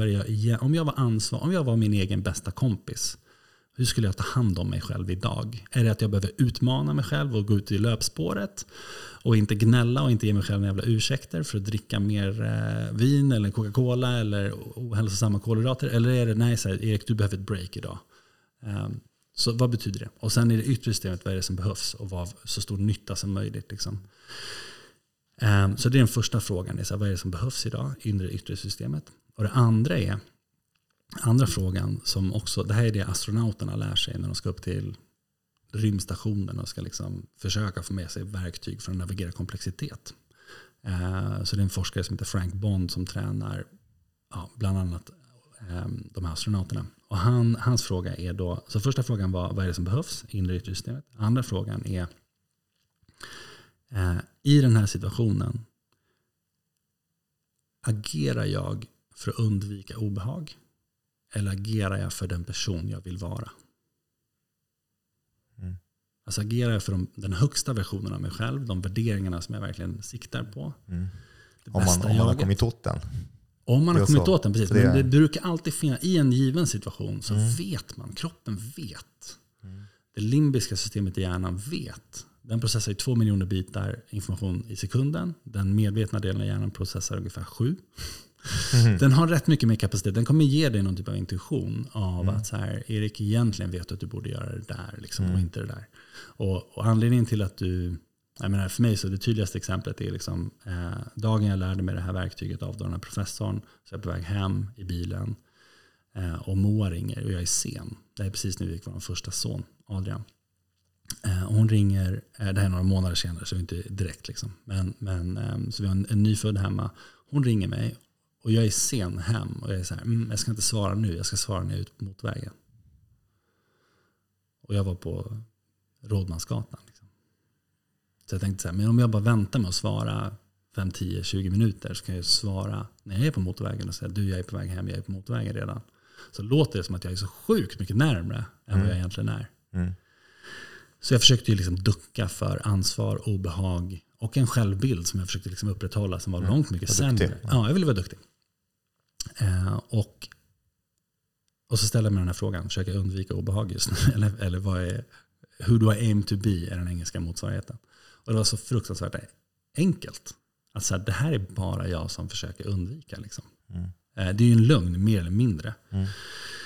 Och så svarar telefonen till slut. Liksom. Och, um, och sen säger Erik, jag hoppas att du inte åkt från jobbet för att Adrian håller på att få en allergisk reaktion hemma. Du måste svänga förbi apoteket annars ringer ambulansen. Och det jag inte tänkte på var så här, jag försöker ducka och vara duktig här. Mm. Och försöker liksom hitta en vinkel och en spin och en story som, jag kan, som jag kan undvika att jag är lite sämre. Eh, men egentligen konsekvensen av mitt handlande var att jag slutade kommunicera med min familj. Mm. Um, och det här är någonting som eh, kan lyfta oss ur postmodernismen. Och säga mm. så här, det finns några högre värden som du kan sikta på. Du kan bestämma vilka de är. Du får bestämma mm. vilken typ av person du vill vara. Men sikta för guds skull på dem. Um, jag, menar, jag tar in det här i corporate-världen också. Så är så här, jag menar, vi har pratat lite om, om ICA, liksom, men man kan ta vilka som helst. Liksom. Ikea, ICA, Coop, you name it. Så, så här, mm. Om vi säger att saker spelar roll om vi säger att människor spelar roll. Människor är inte medel. De är inte kunder. De är bara människor. Och det vi gör med dem spelar roll. Vad är det som behövs just nu? Vad är det som behövs i det här systemet? Vad är det ICA behöver? Vad är det Ikea behöver? Vad är det Stadium behöver? Vad är det du och jag behöver? Mm. Och vad är det de behöver där ute? De här människorna som vi påverkar. Eh, och sen, vilka är det vi siktar på att vara? Vad skulle den högsta liksom, ambitionen, om vi siktar riktigt högt nu, vilka behöver vi börja koordinera med? Vilka behöver vi börja samarbeta med? Hur kan vi ändra storyn om vad är det för värden som kan skapas i marknaden? Alltså då har vi en ganska bra chans på att skapa ett bra samhälle. Då är det helt plötsligt inte så fruktansvärt svårt. Men om vi går i förnekelse att vi går att påverka, vi tänker att människor bara är kunder och vi tänker att världen är en konkurrensyta. Då kommer den här ohållbarheten leda till eh, en existentiell kollaps. Så enkelt är det. Liksom. För det är också att de, det är många företag som, att ta OM till exempel, alltså om de, för dem att bli hållbart, det betyder att de måste minska sin produktion 75%. Eh, plötsligt, det gör att de krymper, måste ändra massa system. Och då är intuitionen inte värt så jättemycket när den andra alternativet är ju att man måste i stort sett slakta företaget som ett företag är ju designat. Exakt. Menar, och här kan man ju fundera på så här, när man säljer sina aktier. Mm. Jag älskar ju att jobba med um, liksom, um, självägda bolag. Mm. Ja, då du vet att det, du kan styra du, dem. Ja. Exakt. Ja. Och, och, och, det här är konversationen som mm. liksom väldigt... Ingen vd som kan rycka om det är... Ja, exakt. det, och det, är det, här som, det är det här som um, alla organisationer idag säger att de har värderingar. Och jag säger, ja jag hör dig. Och ni tycker att ni har värderingar, absolut. Liksom. Men om vi tittar på vad det egentligen betyder så betyder det att kunna agera på det vi egentligen tycker är viktigt bortanför det som är bekvämt för oss. I en organisation betyder det att vi kan göra det som är dyrt för oss, mm. till och med negativt på kontot, mm. för de värderingar som är viktigare än pengar. Mm. Vad är det vi sålde när vi sålde våra aktier? Vi sålde, det vi har sålt är vår möjlighet att agera på värderingar Förutom när de värderingarna går att överlappa med det vi tjänar mest pengar på. Och bara då har vi värderingar. Mm. Annars gör vi det marknaden tvingas oss till att göra. Liksom. Och så säger vi att det var det vi... Det är så alla spelar spelet. Liksom. Mm. Och det är ju sant. Det är bara det att om alla spelar på det spelet så kanske det är så att vi inte har någon framtid kvar. Så om vi, om vi säljer vårt handlingsutrymme till att kunna agera för hållbarhet och egentligen bara maximera för pengar. Det vi egentligen också har gjort där är att vi har byggt in ohållbarhet i vårt handlande. Mm. Så om vi säljer så måste vi sälja till några som antingen står i linje med planeten och vårt och våra barns väl. Eller så kanske vi inte ska sälja. Eller så kanske vi ska köpa tillbaka våra aktier så vi kan få tillbaka möjligheten att agera på värderingar. Um, det finns liksom inget sätt. Marknaden kommer själv korrigera mot hållbarhet. Om den är byggd för att maximera på pengar. Ja. Alltså det krävs inte så många minuters tänkande för att komma fram till den slutsatsen. Mm. Så vad är det som skapar ohållbarhet? Vad är det som driver marknaden? Eh, och hur kan vi på något sätt aligna marknaden med det? Mm. Det här är någonting som vi måste ha ett mycket djupare samtal om. Mm. Och det är väldigt obekvämt. Men det är vuxna människor. Och det här är bara, okej, okay, obekväm, vad är obekvämhet? Obekvämhet är en känsla. Låt oss, inte, låt oss inte ha små känslor som låter oss kollapsa hela samhället, våra barns framtid, för att vi inte vill mm. känna obekväma känslor. Ja. Vi är liksom ett av de lyckligaste länderna i världen, mest välbärgade, fredligaste. Vi har inte haft krig här på över 200 år. Låt oss vara lite modiga och ta mm. lite ansvar. Det här är det som är rätt att göra. Mm. Um, och det är lite obekväma samtal som behöver göras och kanske lite tuffa beslut. Men det är ju inte så att det är, det är inte på liv och död ännu. Men det kommer bli det om vi inte gör det. Det, det är ett jobbigt samtal och det är ett jobbigt känsla. Att, uh, nu, jag är utlänning, jag är fransman. Så att uh, i mitt land har vi ju byggt, uh, alltså man har haft revolutioner, man har haft krig, man har haft, alltså kolla nu i Paris, alla bönder nu, de tar sina traktorer och tar sig dit. Och, mm för att de pallar inte med, de, de har tappat mening med vad de gör. Mm. De har tappat stoltheten. Och för mig, jag vet att stoltheten det är drivmedel till passion. Mm. Och passion det är det som gör mig att anstränga mig att göra det lilla extra och ge mig mening också i det hela. Så att när vi har en matsystem där vi har tagit bort möjlighet till stolthet eftersom det är mm. commodities allting. Man, man är en del av ett stort system. som ja, Man är en del av någonting man inte vet riktigt vad. Då. Eh, klassiska vanliga bönder som producerar vanlig mat, det här bulkmaten, potatis, lök, morot, eh, spannmål. De producerar commodities. De vet inte vad grejerna går till, vad de blir används till. Nej. De flesta spannmålsodlare i Sverige de odlar mot en silo. Det kan bli biogas, det kan bli grisfoder, det kan bli uh, lingongrova. Alltså, um, det kan bli mittbröd om ja. de odlar utan pesticider och, och, och massa skräp. Men det blir alltid utspäddat i någon system och då har man tagit bort från de som producerar vår mat möjligheten till att kunna få vara, få vara, få vara stolta i mm. en mening, få drivmedel för passion och bli passionerad och Exakt. anstränga sig lite mer. Nu de som gör bra saker, som gör mig väldigt ledsen, de har en intuition som ger det här är rätt, mm. jag vill göra det här. Men de gör det mot vind hela tiden. Exakt. För att systemet är byggt för att en besprutad potatis med 15 pesticider och konstgödsel och fungicider och all den står här som en vanlig potatis som är billigt och en fin potatis som är odlat med kunskap i jordmånen, bördig jord och andverket. Den kommer kosta dubbelt så mycket och det står bara potatis också. Exakt. ekologisk specialpotatis. Och de, de, som har gjort det måste dessutom köpa en certifiering. Måste köpa en, ett bevis på att de inte använt alla gifter. Och sådär. Sen ska de köpa ett kontrollenhet som är, som är också opartisk. Som är tredje par, som kostar massa pengar. För att bevisa att de inte gör det. Um, och det blir att um, det blir så motarbetat för att göra bra och inte använda alla de där som vi vet saker som är dåliga för framtiden och, och framtida generationer och biologisk mångfald och ren mm. och hela, hela klimat och så. För att, att inte använda det måste man anstränga sig mer, betala mer, produkt blir speciell och så. Och där är lite ganska djupt inrotat mm. eh, i den nordiska hjärnan. Byggt på att man har haft svält, man har haft lite, man har haft det tufft man har saknat av mycket. Mm. Och nu kom välfärden och ett nytt system som vi kan äga och vara jävligt grymma på det. Och då, när, jag har utbildningar, jag, jag, jag, jag gillar ditt sätt att prata för jag har alltid känt mig, som sagt, jag, jag har känt mig lite så ja, men är, det, är det rätt att göra så? Som jag alltid känt att det är viktigt att sätta det obekväma i rummet. Att Mm. sätta, jag brukar säga, sätt, sätt skiten på bordet så vi kan Mm. titta på det. Mm. Vad är det här? Oj, oj, det här, det här, det här. Så vi kan göra det Homo sapiens är bäst på att göra, det är att samarbeta. Exakt. Du är bra på det, du är bra på det, du är bra på det. Och, hitta, så och eh, när skiten sitter på bordet börjar jag ju, ja, men analysera och se vad, hur, kan vi, hur kan vi lösa det här? Istället för att sopa under mattan. Och att eh, hela matsystem som den är, som jag ser det, det är den där eh, bra som är speciell, dålig som är vanlig. Mm. Och nu vi sitter i en lite ekonomisk kris, folk har mindre pengar, kostar mer allting och då blir plötsligt att många nöjer sig med det vanliga istället för att inte unna sig det speciella. Mm. Och jag ser bakom alla de institutionerna du pratar om som känns, ja men du ser, de är goda och sådär. De ändå bygger nya system för att fånga det. Mm. För att kunna öka.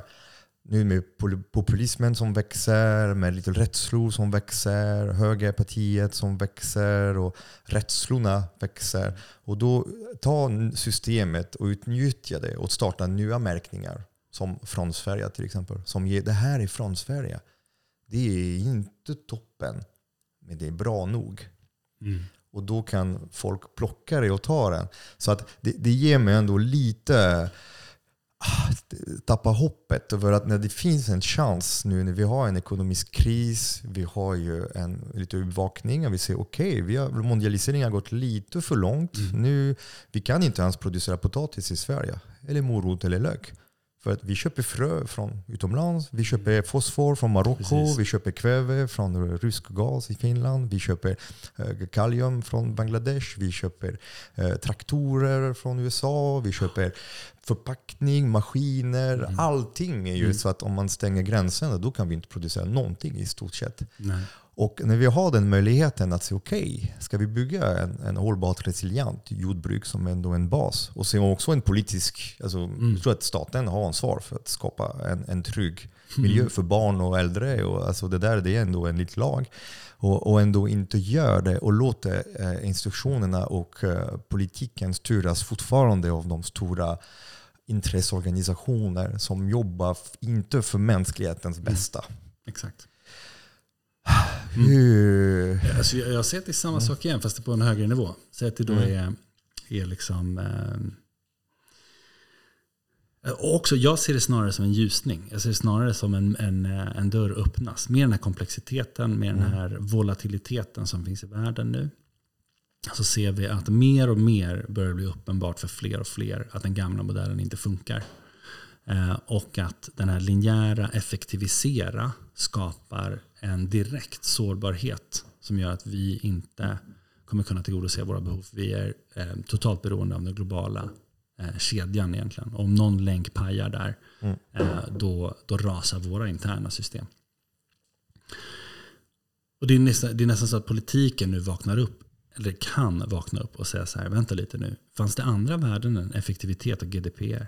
Eller ursäkta, en BNP, inte GDPR, BNP.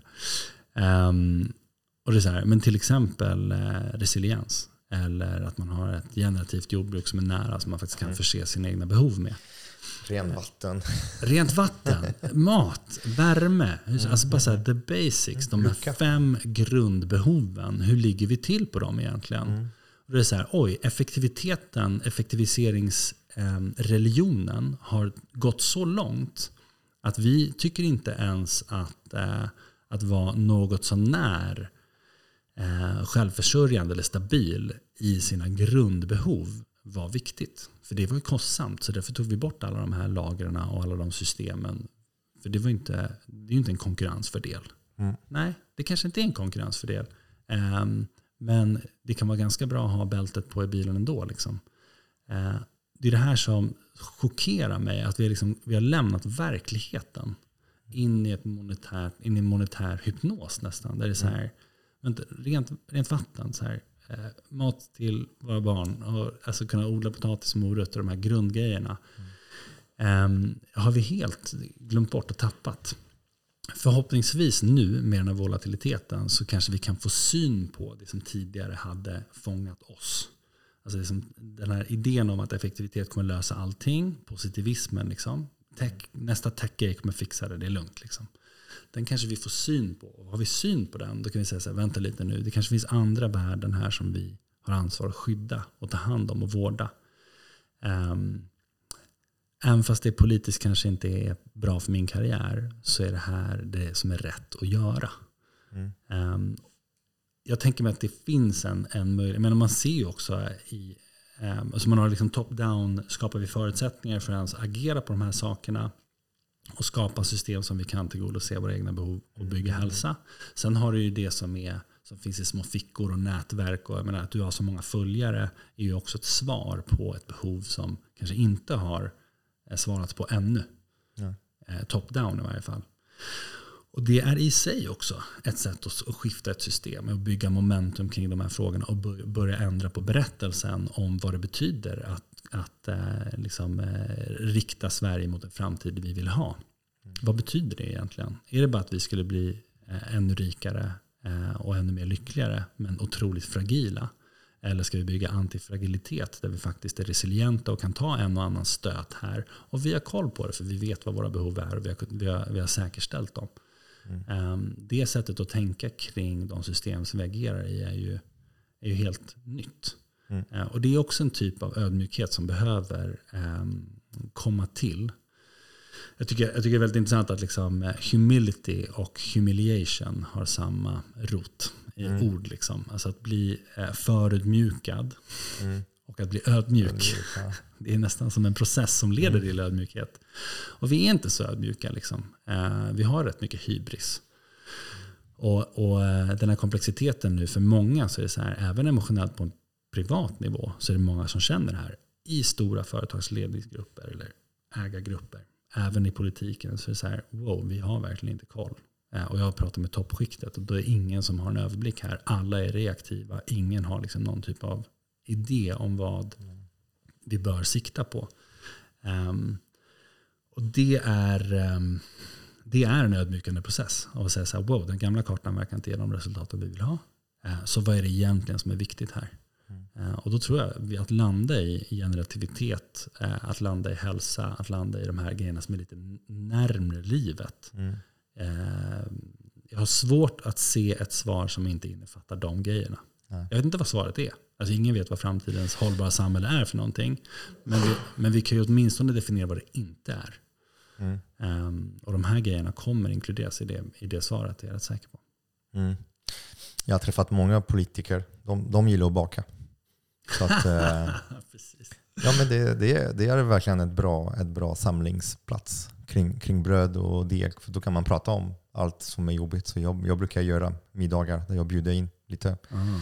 Alltså olika, olika politiker. Och då, det, det, jag inser varje gång det är att det finns en väldigt stor vilja och det finns väldigt lite handlingskraft. Man känner sig, och ofta de som är i makt är fasta i det som har tagit dem till makten.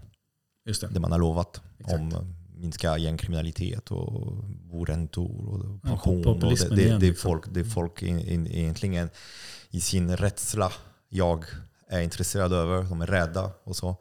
Eh, Medan de kommer inte rösta för de som om vill ställa om. Omställning, fasa ut dåliga system, skapa lycka och prioritera barn och, och, och väl, välmående och psykisk ohälsa. Um, och det är, väldigt, det är väldigt frustrerande för det gör att man tappar lite hopp på politiskt system som den är byggd, den här demokrati. Och nu när vi vet också att AI kommer också kunna kontrollera våra hjärnor, att vi har fortfarande demokratier i de största västvärldens Eh, och, och, det är ändå lite läskigt. Så på något sätt, jag känner att det är viktigt att nå, inte politikern, men själva människan bakom en politiker. Så mm. att man kan ju kanske eh, hjälpa dem att, att styra lite grann. För jag tror att eh, eh Eh, jag träffar väldigt många människor på, på mina bakkurser. Och vissa har ganska hög position på stora företag. Och och det jag märker är att bakom en vd, eller en hållbarhetschef, eller en driftchef, eller en överläkare, det finns också en, en, en pappa, en mamma, en brorsa som sitter och eh, det är mer effektivt att komma åt människan för att kunna styra vad de gör sen på jobbet än att försöka angripa vad är fel på jobbet och vad som behöver göras. Mm. Mm. För då kommer det inifrån. Och det tror jag det, det, det är någonting som jag också tycker, det är också därför du är här, för jag tycker det är sjukt spännande. För vi har inte bara en, eh, kreativitetskris. Mm. Vi inte vet. Vi är lite så lost. Men vi har också en identitetskris. Alltså vem, vem är vi? Och att eh, eh, finns någon finns verktyg som kan använda. Eh, och nu du pratar ofta om de stora, men jag är en sån där liten. Jag är en liten bagare. Du vet, mm. Jag bakar bröd och jag ser eh, när jag kom till Sverige, jag, jag såg det här programmet för jag, jag hade småbarn då. Eh, jag har också tre killar. Det, med en liten delay på tid, mm. för dina, dina är lite mindre än mina. Men eh, det var ett program som hette Fem myror är fler än fyra elefanter. Mm. Och för mig har det alltid varit en ledningsord i hur viktigt småskalighet är. Mm. För att när man har små, små, små överallt, många, då bygger man en väldigt stark resiliens. För det blir system som är väldigt starka. Exakt. Och det är det som har blivit lite borttagen av rationalisering och den där eran med mm. resursöverflöd. Att man har rationaliserat. För att, och det har varit en stolthet i, i Sverige att rationalisera och göra så här. Jag, jag ser folk som åker tåg till Göteborg och ser om det är rapsfält i juni. Det är så gul, ra. De ser så välfärd. De, de ser så här mycket mm. rationalisering och sen det är gulblå. Så jag ser bara en, en biologisk mångfald, öken. Och mm. Jag ser mm. packat jord, jag ser pesticider, jag ser ju all processad mat som kommer fastna i folks hjärta och blodkärl och som kommer få dem att må pissdåligt. Och, och, eh, och, och, den här att man ska göra biobränsle på det så att man kan fortsätta konsumera som vi alltid gjort fast utan olja nu. Så att det, eh, och, det, och det är väldigt eh, det är väldigt jobbigt för vi måste ändra vårt sätt. Vi måste sätta på ett nytt par glasögon helt enkelt. För mm. att se saker på ett annat sätt. För att kunna först göra en handling. Alltså hur hackar man uh, i människornas hjärna på ett bra sätt? Mm. För du nämnde lite AI, mm. att mm. TikTok skulle, alltså TikTok är faktiskt ganska bra i Kina. Den, den, den I faktiskt, Kina är det alltså, ja, precis, den är programmerad. En bildningsinstitution i Kina. Precis, precis. Här är det, det, det, det, det, det är lite så man misstänker att det, fanns en liten, en liten plan här. att såklart hijacka eh, amerikanska ungdomar och våra ungdomar och göra dem eh, ja, alltså ibland, ibland man blir lite rädd. Ibland man säger vad ska vi lämna för planet till våra barn? Och ibland tänker jag vad ska vi lämna för barn till vår planet? När man ser. Ja, så jag är inte så mycket på TikTok. Jag har TikTok för jag har tänkt att det är en fin plats för att kunna möta kanske ungdomar och komma med bra content i den plattformen. Men min content blir inte pushat fram. För att min content är ju byggt på, på ekologi, hållbarhet, sunt förnuft, bra saker och så. Och det, och det funkar inte. Uh, tror du att det går att uh, integrera verktyg i alla de där plattformarna? För att vi måste, inte för att det är kommersiellt lönsamt, men vi måste göra det för att rädda mänskligheten från oss själva. Alltså jag tror inte att vi har ett alternativ. Om man accepterar uh, tesen att människan går att hacka, mm. går att forma, manipulera. Um, olika bra. Och så säger man att AI har en ökande kapacitet. Om man bara mm. accepterar de två premisserna. Mm. Uh, då betyder det att människan kommer allt mer bli hackad i allt högre grad. Mm. större utsträckning. Uh, och görs det med um, mål som inte är i linje med vad som är bäst för mm. den där pappan, mamman, systern, sonen eh, deltat mellan vad den egentligen behövde och det ägaren av den här algoritmen ville mm. betalar den här pappan för. Eller än värre, och det här märker jag i mitt föräldraskap. När jag fångas av eh, sociala medier, jag hade en utmattning för några år sedan och märkte efter det att liksom, jag blev väldigt, väldigt lätt att hacka av de här algoritmerna av sociala medier. Mm. Um, och då vet jag, för jag har jobbat med techutveckling under ganska lång tid för att bygga open source-plattformar som är non-profit, eh, som ett Wikipedia fast för inre utveckling, som man bygger upp en resiliens mot de här krafterna. Uh, och kanske brydde mig för mycket för det, uh, för det syftet. Så till slut blev det, blev det en kollaps för min del. Men det jag märkte var efter utmattningen var att jag sugs in i den här, i den här telefonen, av alla de här olika apparna. Eh, och det den produktutvecklaren vinner är ju mitt engagement och min formning av det jag vill göra med mina pengar. Som är liksom, till slut konverteras i annonsinteraktioner. eh, liksom interaktioner. Men det de inte tänker på är att tiden som de tog från mig deras ökade engagemang, det var ju tid som jag egentligen skulle ha gett till min son. Mm. Och tittar man på hur många sekunder vi tittar våra barn i ögonen numera, så ser man att det är precis det vi ser. Allt fler av de här plattformarna blir bättre och bättre och bättre. Och till slut har vi en generation som inte faktiskt har blivit uppfostrade av sina föräldrar. Utan föräldrarna var där, Mm. men var Fotad av en skärm. Exakt. Eh, så till slut så börjar vi liksom ta bort en hel del av vår mänsklighet och de riktigt viktiga sakerna. Där man säger att jag har suttit med min skärm fem sex timmar idag. Helt oreflekterat.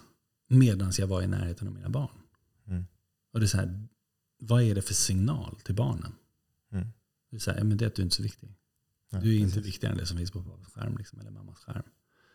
Ehm, och det är, det är inte någonting, jag kan säga att jag älskar dem hur mycket som helst. Mm. Jag kan säga det 15 000 gånger om dagen. Men om jag sitter 8, 10, 5, 2 timmar med den här skärmen. Det jag visar av min handling är det finns någonting som är mycket viktigare än dig. Eh, och att eh, titta på dig, se dig, observera dig när du inte tittar på mig. Inte bara så här, när de kommer till mig och frågar någonting så lägger jag ifrån mig telefonen. Då kan man tycka så här, men jag är en ganska bra pappa, jag la ifrån mig telefonen. Mm. Men att jag inte observerade hur de interagerade med varandra, de här små nyanserna som man gör, man tittar på sina barn och observerar dem.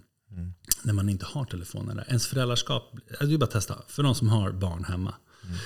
Lägg ifrån dig telefonen en dag, en lördag. Och så testa att ha telefonen med dig en söndag. Och se hur är du annorlunda i ditt föräldraskap. Det är som två olika personer. Mm. Eh, och, och deltat är det inte ens du som betalar för, utan det är barnen som betalar för.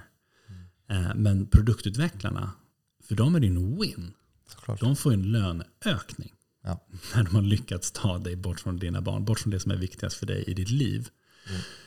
Eh, att vi inte pratar om det här tydligare, med tydligare språk och faktiskt sätter ord på vilken våldshandling det här är.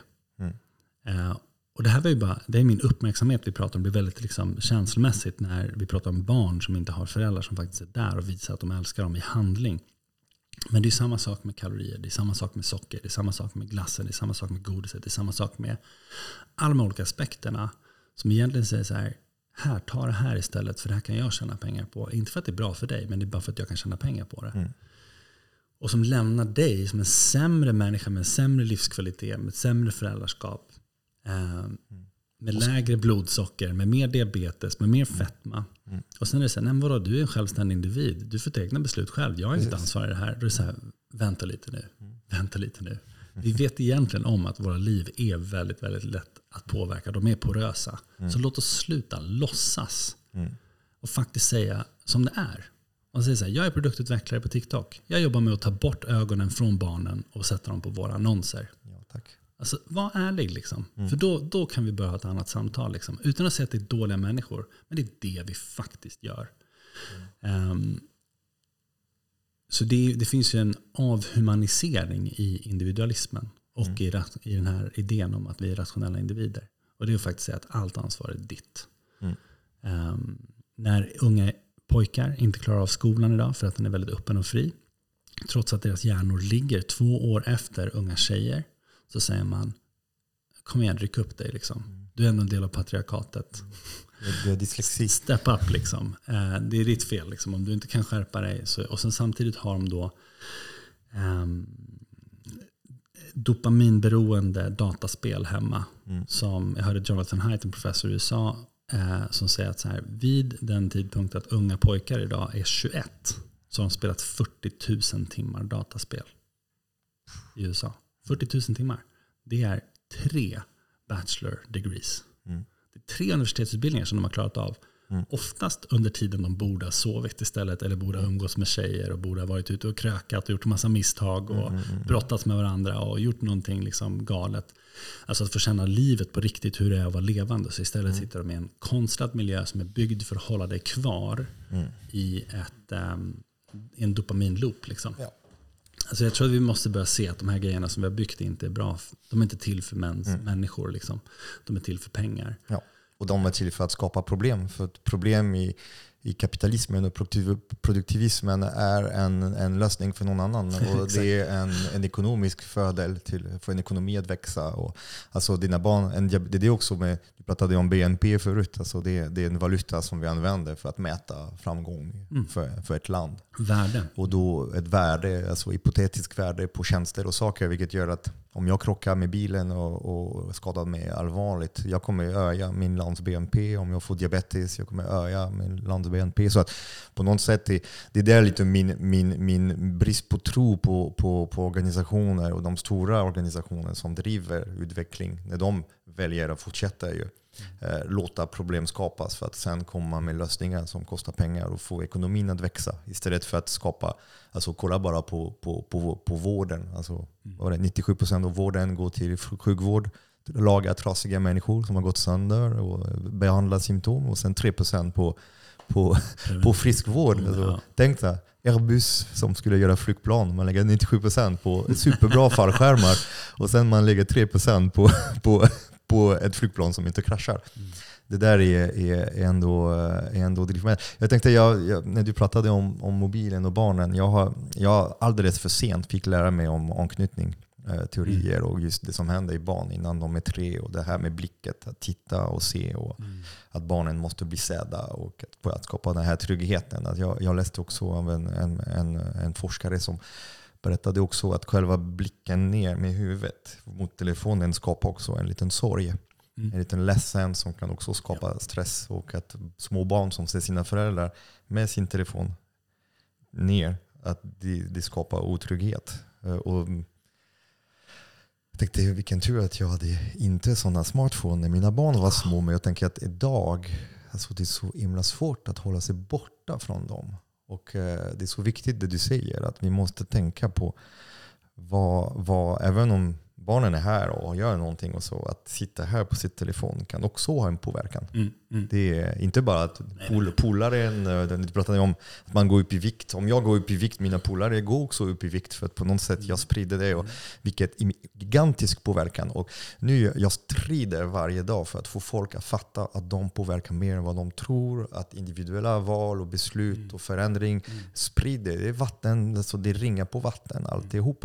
Eh, det är så lätt att känna sig små och obetydlig Exakt. i den där stora globala världen. Och um, önska att kunna, fler kunde bara se alltså, vikten av individen som en helhet. Exakt. Att man kan vara en individ, man är en kropp, absolut. Men att allt man gör och hur man mm. påverkar andra är gigantiskt stor betydelse. Exakt, du är, snarare liksom, du snarare ett nätverk av konvergerande vågor eh, av relationer. Och vilka vågor du dämpar, vilka vågor du skickar vidare med mer kraft. Det kan påverka hela systemet. Liksom. Mm. Och det är det, så, eh, jag tog exemplet där med Christakis forskning. Om, liksom, att om jag lägger på mig 10 kilo så är sannolikheten att du gör det 156% högre. Men alla dina vänner mm.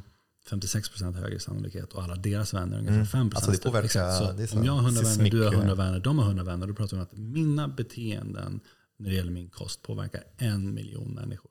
Mm och de påverkar mig. Mm. Um, och all det här interaktar med alla. Alltså, exakt, det är liksom alltså ett komplext, evolutionärt, mm. evolverande system mm. av olika typer av interaktion. Så mm. vilka berättelser är det jag förstärker i det här? Vilka berättelser är det jag minskar? Vilka vågor ger jag mer energi och mindre mm, energi mm. in i? Det är ett väldigt klokt sätt att tänka tror jag. Men det bästa är inte att tänka, om vi tar tillbaka det till iPhone-perspektivet eller våra telefoner, liksom, hur vi är beroende den individualistiska linsen, och det här är också så fruktansvärt för det här är by design. Liksom. Mm. Det är designat så att du ska köpa hem den här telefonen, använda de här apparna och sen om du använder dem för mycket så ska du skylla på vem?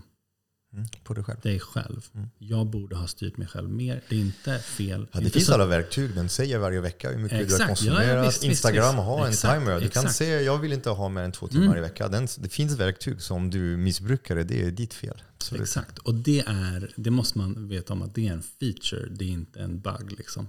Mm. Det är designat för att du ska dra slutsatsen att det är du som är problemet. Mm. Precis som väldigt mycket av självhjälpsrörelsen är liksom byggd kring att fixa symptom. Och sen när den här boken, kursen, keynoten, ledarskapsutvecklingsgrejen inte mm. funkade. Det du ska dra slutsatsen på att det här var bra grejer. Mm. Mm. Det var jag som inte använde det på rätt sätt. Istället för att faktiskt ta in det i loopen och säga så här, men vänta lite nu. 89% av alla som har gått den här skyller på sig själva efteråt och säger att de inte har fått någon effekt. Mm. Hur kan du fortfarande sälja det som effektfull? Liksom? Mm. Om 99% av alla användare av Facebook och TikTok tycker att de använder för mycket och att det är dåligt för dem. Hur kan berättelsen och slutsatsen var att det förmodligen var och en av de miljoner och miljoner och kanske miljarder användare som det är fel på. Istället för att säga så här, vänta lite nu. Vi kanske har designat det så. Det kanske var syftet att de ska skylla på sig själva. Det finns ju, menar, historiskt sett finns det ju eh, ganska mycket fog för att det har rullat ut många kampanjer till exempel kring det här. Plastindustrin, om minst 50 eller 60-talet, liksom, rullar ut alla förpackningar. Det blir skräpigt över hela USA. I, i bäckar, floder, mm. åkrar, ängar längs mm. motorvägen. Plast överallt. Liksom, för folk förhåller sig till plasten som de gjorde med papp. Mm. Då blev det kompost, inga problem. Bra för jordmånen. Men nu blev det helt plötsligt skräpigt överallt. Då går plastbolagen ihop, skapar en stiftelse, an, mm. anlitar en indian som står framför kameran och säger så här, var inte en dålig person och släng skräp i naturen, ta ditt ansvar som en amerikan, bla bla bla. Mm. Och lägger över, förflyttar ansvaret från de som producerar plasten till dig som individ. Mm. För så fort du som individ börjar ta ansvaret själv eller skylla på andra och säger kolla de där enskilda individerna som inte tar sitt ansvar, det är därför det är skräpigt här. Mm då har vi en evighetsloop av att aktörskapet aldrig kommer rikta någon annans, annanstans än mm. mellan eller till mig själv som individ. Jag kommer rikta det mot mig eller så kommer jag rikta det mot någon annan om, om det inte blir gjort. Liksom. Istället för att säga så här, oj, vi verkar alla vara hackningsbara och vi sitter ihop med massa nätverk. Hur vi designar de här plattformarna är helt avgörande för vilket utfall vi får. Mm. Alla kommer försöka ta sitt eget ansvar, men hur systemet är riggat. Mm. Reglerna kring monopol spelet Monopol är väldigt annorlunda än reglerna som finns kring samarbetsspel som Sims eller whatever. Liksom. Och reglerna som är satta, hur de är designade, eh, kommer styra väldigt mycket av beteendet och utfallet här. Eh, så vi måste, ta, vi måste börja organisera oss kring hur skapar vi världen som vi verkligen vill ha istället för att få individer att skylla på sig själva och så kan vi fortsätta sälja våra grejer. Mm. Um, det finns inte två typer av, alltså, det finns flera typer av människor, men det känns som att allt det här kanske det allmänheten kanske inte så, inte så koll på.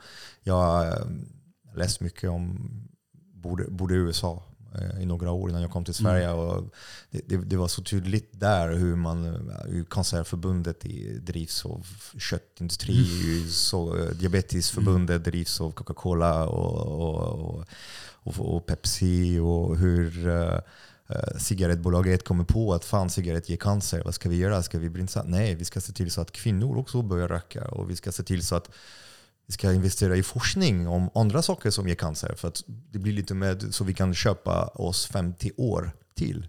Och, eh, och medan de gjorde det, de säger okej, okay, vad ska vi, vi ska investera i socker. Socker är inte reglerat. Det är till alla.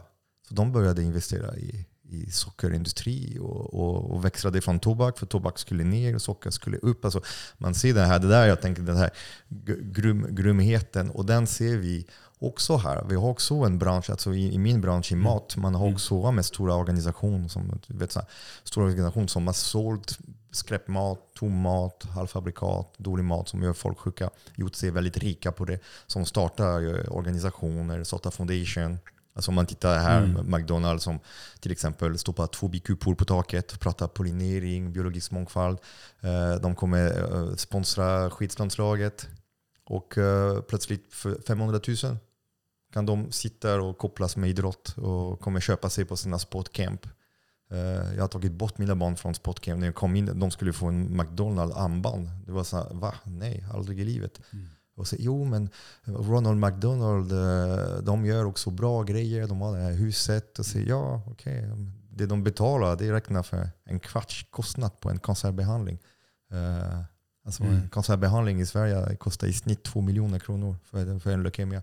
Uh, uh, och då att man öppnar platsen till, till, till de där stora strukturer och att man låter också de stora strukturerna som har skapat problemet nu också jobba med lösningen mm. på ett sätt som ger en kickback tillbaka. Och, för det är så mm, enkelt det här. Positionering liksom. Ja, mm. vi får tacka Monsieur Rockefeller som har byggt någon där, eh, där charity business. När man, man, man ger bra, man ger, men, för att det kommer tillbaka också. Mm. Ett sätt att blockera kapital, se till så att den står fast, att man inte betalar skatt på den. Och, och det har man också också importerat till Sverige. Och det håller också på, och det är det jag ser i många lösningar som finns, även för de som är goda in, inuti, som vill verkligen.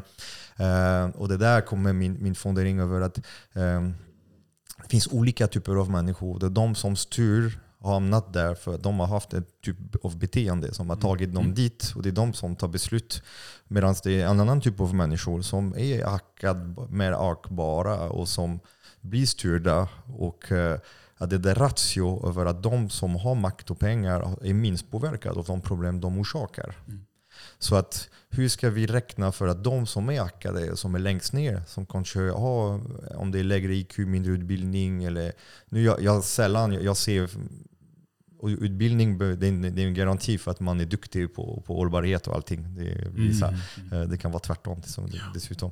Men eh, hur, hur, kan man, hur kan man räkna på att de som är ackade, som är under, ska, behöva, ska, ska kunna styra upp när de inte ens är en del av makten? De är bara ett slags mm. marionett som styrs. Mm, exakt. Alltså jag, tror att, jag håller helt med. Jag tror att um, så som systemet är riggat idag så är det så att om du bara tar hänsyn till metrics mm. uh, och uh, struntar i att människor är människor som har ett inneboende värde och vi behöver behandla människor därefter utan snarare se dem som medel som är bara konsumenter. Det spelar ingen roll om våra produkter är ohälsosamma eller har negativ skadeverkan på lång sikt. Ehm, så är det så, så länge som ingen kan härleda det till oss så behöver inte vi ta ansvar för det. Det är deras val, de köper vår produkt, det är deras fel. Liksom. Ehm, desto bättre man är på det spelet, desto närmre är man psykopatiska drag. Alltså om man tittar på definitionen av psykopati så är det där det. Det är att strunta i andra människors inneboende värden, upplevelser, framtid, hälsa, mm. välmående, familjer och mm. bara se till det man själv har fördel av. Förutom när det kan negativt påverka en själv. Hm. Det är en definition, definition. Av, en, det är definition. Av, en, av en ledare. Lite. Det är, det. är det så? I Na, det här, Nazistisk och, och I den frånkopplade liksom, eh, eh, kapitalistiska liksom, versionen i sin sämsta form mm. så är det så. Eh, det är inte min upplevelse av näringslivet. Mm. utan jag tycker också att vi har en del i, kring det begreppet näringsliv, att nära livet. Mm. Alltså det är ett väldigt vackert ord. Liksom. Det finns otroligt mycket välmenande människor där ute i bolagstoppar, i beslutande organisationer. Men de är också fast i de här eh, strukturerna. Sen finns det så de som verkligen optimerar för sig själva. Och vi har en högre, statistiskt sett så vet vi att vi har en högre andel psykopater, narcissister, högt upp på C-nivå. Liksom, alltså mm. De som är tunga beslutsfattare.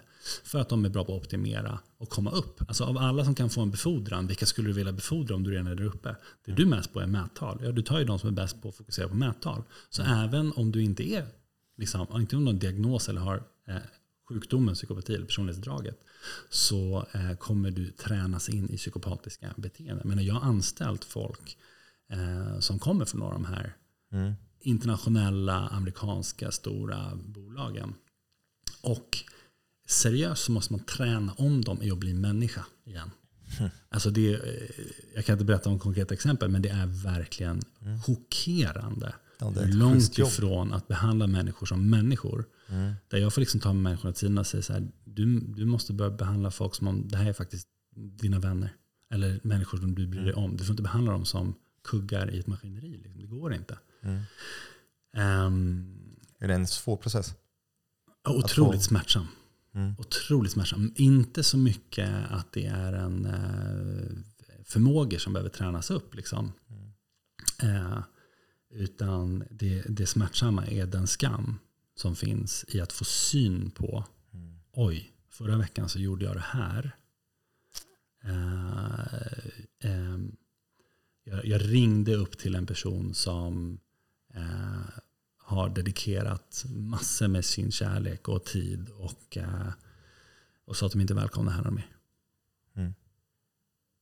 Och det är liksom, eh, ja. den personen ser sig som en av grundarna till det här initiativet. Och jag bara ringde, ring på telefon till och med, inte ens mötte. Liksom, utan bara, mm. alltså, sådana här typer av beteenden. Liksom.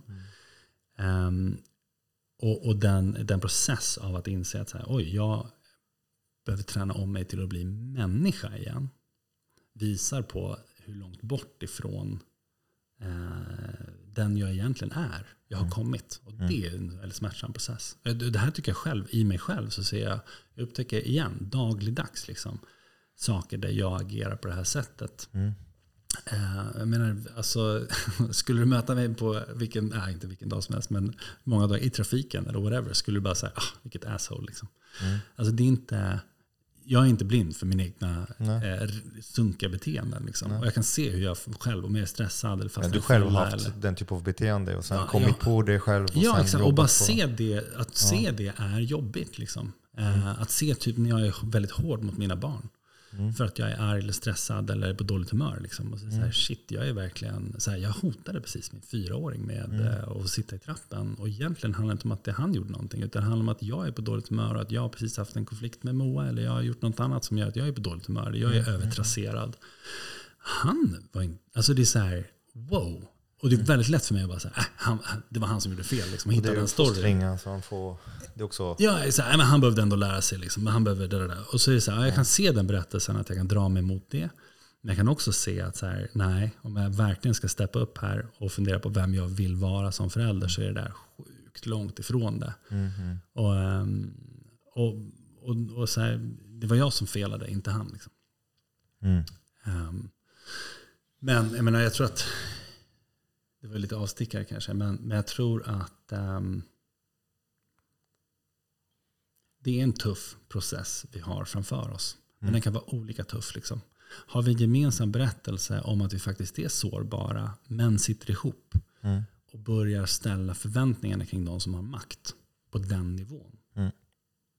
Då är det så här, du kan inte fejka att du bryr dig. Du kan inte fejka hållbarhetsarbete. Utan eh, kraven som kommer ställas. Om du ska, om du ska, eh, om du ska mm, få en position i samhället där du kan påverka så, med, så många människor, människor av kött och blod med så mycket makt. Mm. Då ska du också bry dig så mycket mm. som du kan påverka. Ja. Om det är standarden vi håller efter, om det är gemensamma för vi vet om att vi är sårbara, inte för att vi vet om att vi är Nej. osårbara. Eh, då, då tror jag att vi har en, en eh, chans att dels välja ledare därefter. Um, och faktiskt liksom vända på den här storyn. Um, och alternativet är uh, ohållbarhet och kollaps som är långt mycket smärtsammare. Ja, det kommer inte bli snyggt. Nej. Mm. Men det är också att de som har mest makt, de är minst sårbara i det. Mm. Samtidigt som att det börjar, det börjar också komma upp att kanske det. Kanske inte, man sitter inte så säkert bara för att man har makt idag kanske är man inte makt när det är en kollaps för då precis värdeskalen förändras lite grann över vad man är bra på och vad man kan göra och hur man kan, hur man kan påverka. Mm. Alltså så sjukt intressant uh, diskussion. Där uh, tänkte vi har ett bröd framför oss. Mm. Uh, det är ett bröd som jag har bakat med en, det är en gammal kulturspannmålssort som heter Jacobi borstvete. Eh, och sen det är en, eh, en dinkel mm. spält. Så jag gjorde degen.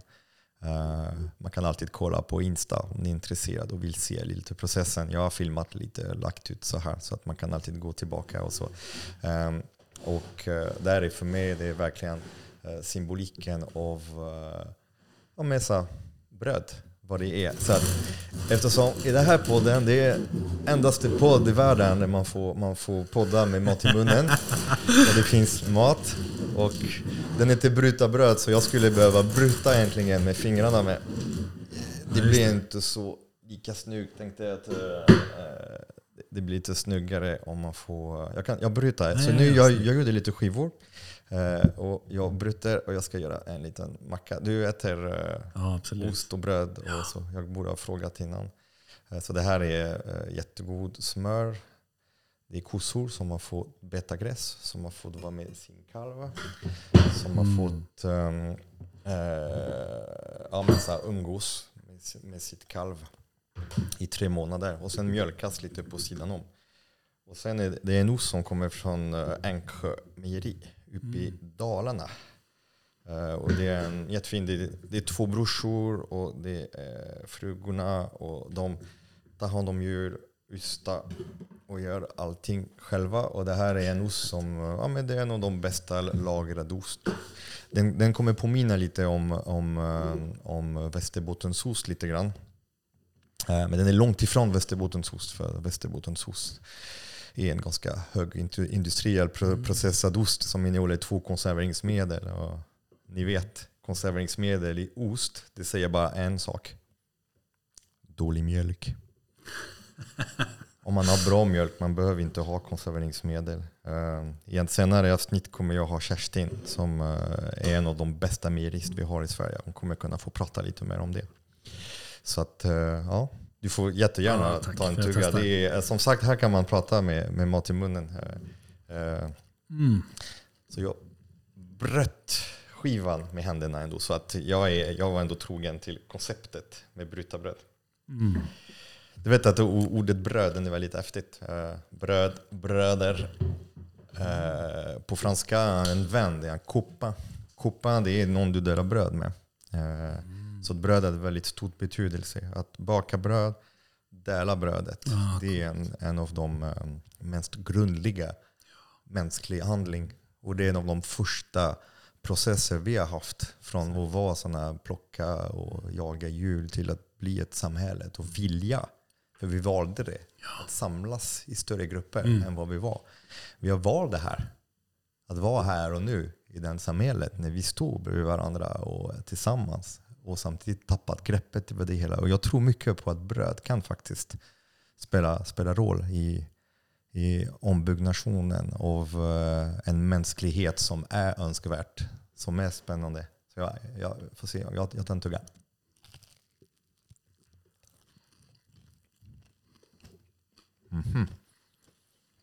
Ja, det är bra. Mm. Vad tycker du? Mm, på något sätt. Mm, något som påminner om barndom. Kanske min farmor. Någonting sånt. Det är smaker som jag inte har... Um, ja, otroligt gott. Men det är någonting som drar mig tillbaka. Det är det bästa jag vet. Ta folk på en resa med en brödbit. Mm. För det är det det, det, det, det, det handlar om. Eh, är, ja, lä- läste du boken från eh, Fredrik Fors? Undum? Nej, jag, nej, den har inte jag läst. Nej, jag, jag, jag läste den. Det var superspännande. För det är lite framtidsbild med just hur Mm, AI påverkar och lite om det, det vi pratade. Det, det finns en, en god AI Mm, som alla får hjälp av för att kunna bete sig bättre. Mm. Och i boken då ja, men försvinner. Det, det är fantastiskt för det, det, det är ett sätt att kunna verkligen blunda och se sig i, i Stockholm i framtiden. Uh, jag rekommenderar alla att, läsa för det är häftigt att kunna se hur världen sk- skulle kunna se ut. Mm. Och för att kunna för det känns så långt borta, det känns så off, men samtidigt AI går så fort så att jag tror det kommer gå så mycket snabbare än vad vi tror. Eh, och, eh, man har inte tänkt på att det skulle komma AGI så fort och nu det börjar visa att det är på G. Det är, alltså att AI kan bli nyfiken, kan bli självdrivande drivande och allt det här kommer påverka. Och det är ganska häftigt att kunna blunda och se sig i framtiden. Men där, i den framtiden som berättar, jag ska, jag ska inte spoila boken, ni får ju läsa, men det står att um, alltså folk äter mat som är bara näring. Det finns ingen så här, som har bakat och gjort och så. Men sen de som är väldigt rika och de som byggt de där stora strukturer, som har ändå lite bättre, de har bevarat fruktträd, de har bevarat vissa produkter och sen ska de dela bröd och det är riktigt bröd som är bakat på riktigt. Och, så. Alltså, och där är så lyxigt. Precis. Och en, en sån värld önskar jag inte att man skulle kunna koppla sig bort från de sådana bröd. Det som man ju Nej. sammanfattat, alltså sammanflättat mänskligheten tillsammans. Mm. Och jag läste kulturantropologi för många, många år sedan. Man tänker ju liksom att eh, de vi sover med kanske är det viktigaste för att förstå hur ett samhälle funkar. Liksom. Alltså, för det är där man liksom skapar barn och liksom håller ihop familjeenheten. Men, men det visar sig eh, att eh, när de har studerat kultur i hela världen så är ju inte det det. Det är inte vilka vi sover med, det är vilka vi äter med. Det har alltid varit, Wow. det är det som är kittet som håller ihop mänskligheten. Det är vilka vi äter med. Ehm, som vi då bygger band med, litar på, samarbetar med. Att det alltid har varit en gemensam nämnare. Mycket mer än de vi bor med eller sover med. Uh, tyckte jag var väldigt intressant. Och det är också, på något sätt så är det liksom det här med att besjäla livet igen. Mm. Jag tänker, alltså, men min upplevelse av, av, av kost. Så jag, jag kommer ihåg när jag var liten så då var jag väldigt ung, men var, jag frågade så här, var kommer kött ifrån? Liksom. Och så ja, får jag inte riktigt något svar. Liksom. Och, och sen inser jag någonstans att så här, det här är ju muskler. Varför har ingen sagt det? Varför har ingen sagt att det här är kossans muskler? Liksom? Jag har ju exakt samma muskel på min kropp. Mm. Och att faktiskt få göra den kopplingen och äga det var någonting som ingen ville stå för. Och prata om um, att äta kalv. Liksom vil eller vad det nu är. Liksom. Så, så här, vänta lite nu, vi pratar om alltså, kossans barn. är det vi pratar om. Det är, liksom, det är kossans barn som vi pratar om. Alltså verkligen ta in det.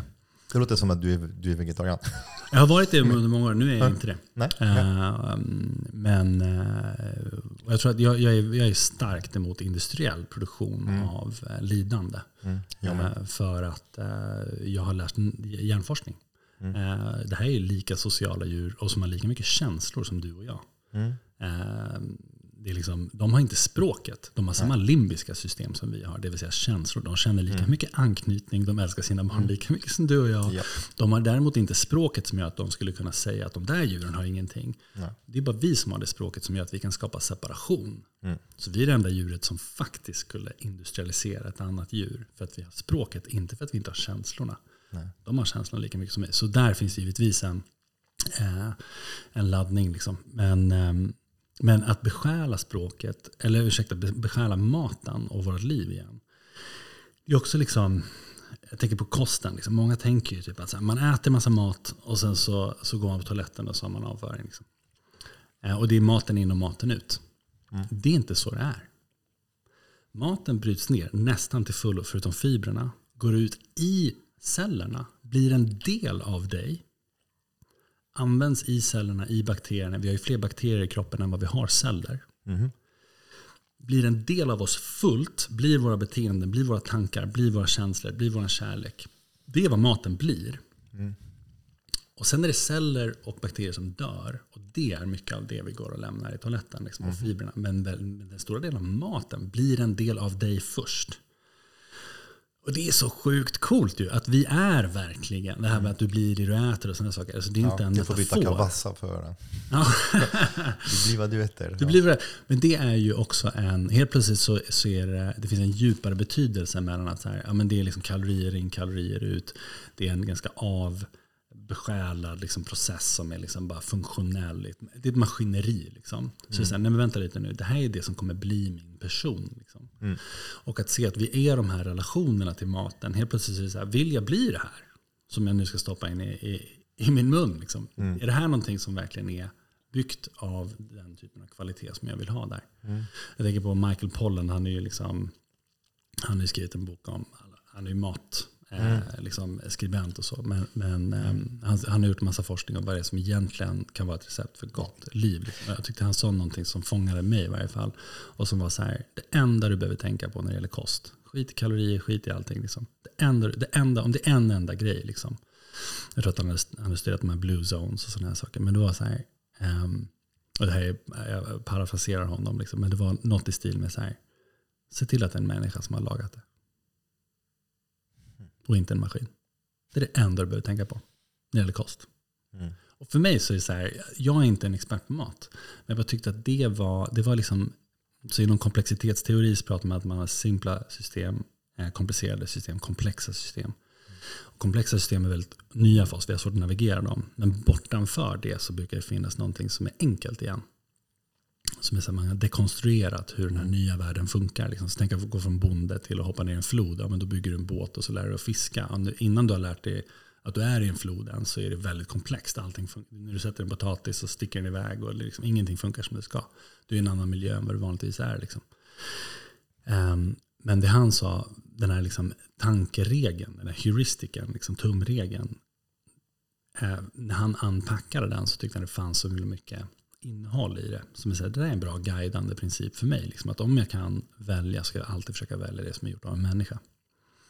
Um, och jag tänker med, det är också en så här, igen, ta det tillbaka till, till ingen människa kommer kunna kunna allt som den ska göra för att leva sitt liv. Liksom. Alltså energi och hushållning och mm. hur man navigerar AI och kost och hur man uppfostrar sina barn. Liksom. Alltså vi är novisa i nästan alla områden av livet. Inom kanske ett område så har vi någon typ av expertis. Mm. Men inom alla andra områden så måste vi lita på andra. Mm. Och är de vi litar på inte alignade med vårt väl, mm. då har vi ett problem. Så liksom, du har ju koll på kosten. Jag hade gärna velat liksom lära någon typ av enkel tumregel som jag kan komma ihåg om fem år när jag står och lagar mat till mina killar som då är lite äldre. Liksom. Alltså det är så här, hur kan vi hjälpa varandra navigera det här nya komplexa livet? Eh, som faktiskt är i linje med vad det är som bygger hälsa och välmående. Mm. Eh, för nu är det snarare så att vi blir fångade och utnyttjade av vår okunskap. Eh, Istället för en sån här liten beslutsregel så är det så här, ja, men det, här, det här kanske är hjälpsamt. Liksom. Ja. Jag vet fortfarande inte. Och det, och det är siffrorna visar vad, vad folk äter. Det är väldigt lite mat man äter. Alltså öppna ditt kylskåp hemma och titta på vad, vad är gjort av en människa. Så du vet är gjort av en människa. Och sen gå till nästa steg och se, se vad som är gjort av en människa du känner. Så du har en relation mm. till. Det är nästa steg. Jag skrev en bok uh, om mjöl där jag porträtterat uh, bönder. Och jag brukar visa en liten mosaik när jag föreläser och be alla i, i rummet. Säga. Jag visar alla och säger, känner igen någon? Mm.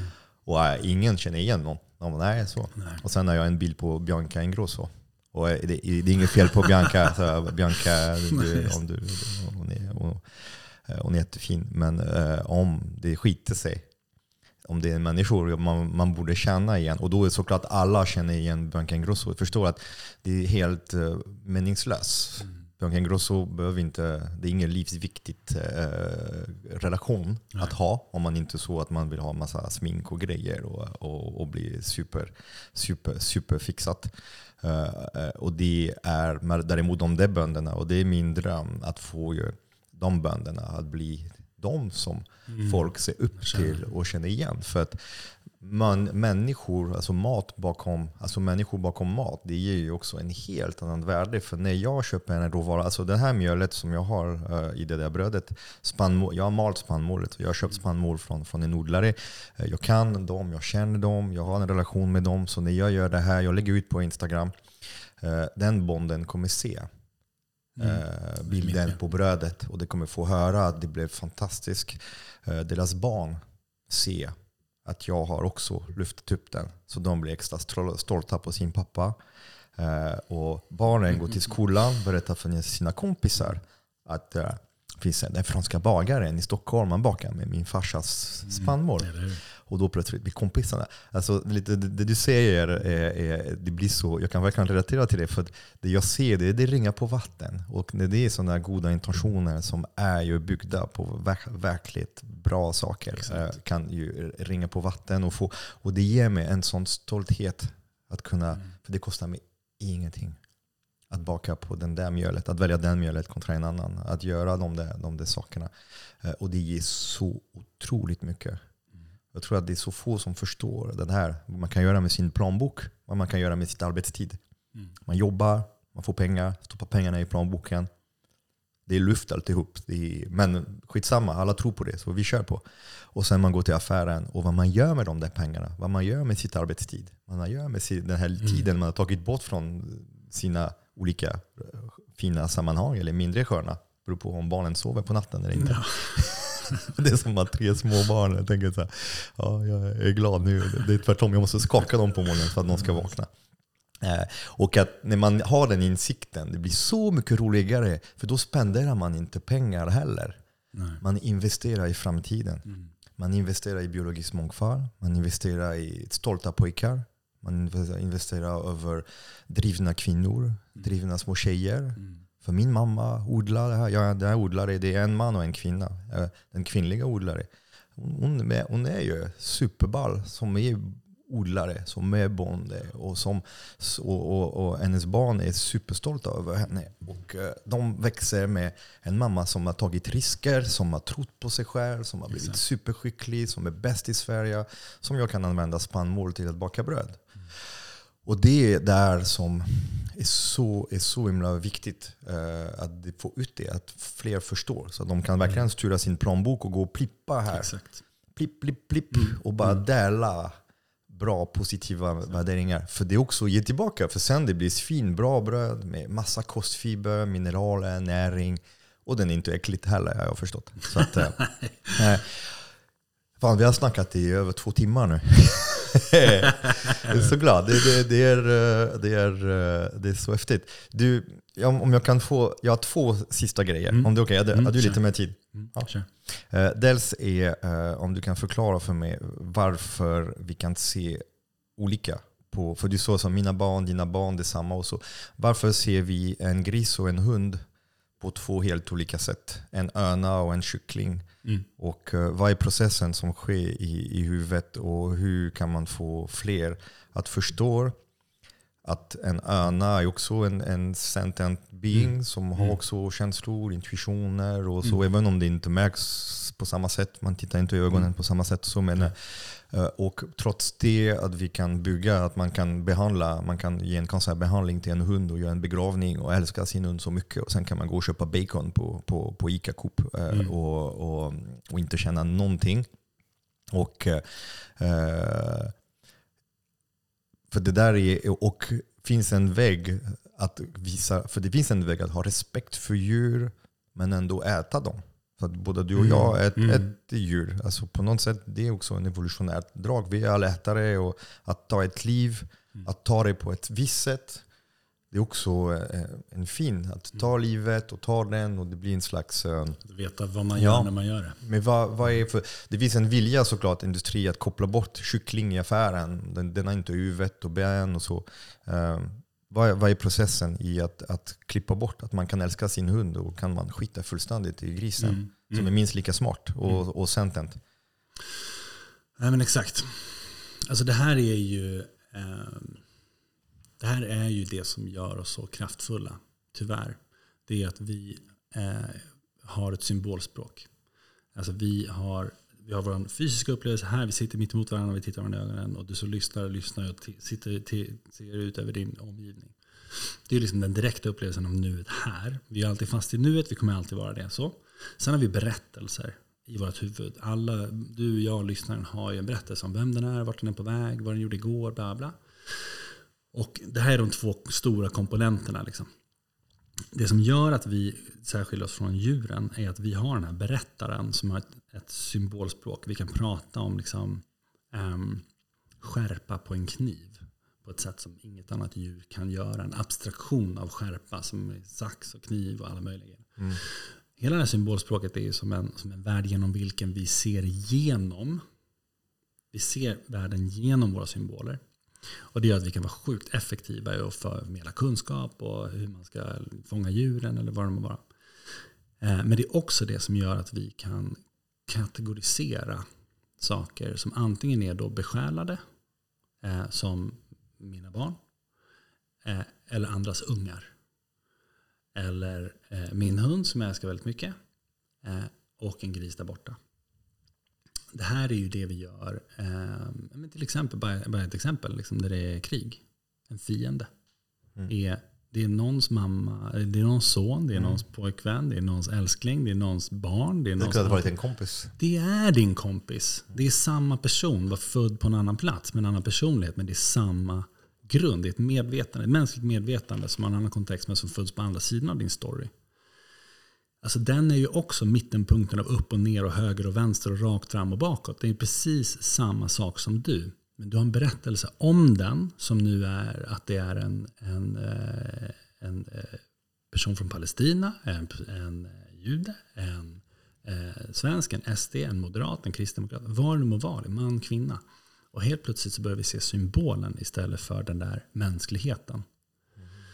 Och det här är ju det som händer när vi beskärar världen och när vi faktiskt utvecklar våra värderingar. Det är att vi börjar inse att våran karta bara är en karta. Och att vi alla delar en gemensam upplevelse av nuet. Och vi alla har en längtan efter kärlek och tillhörighet och trygghet och någon typ av utveckling och framgång. Vad det nu må vara.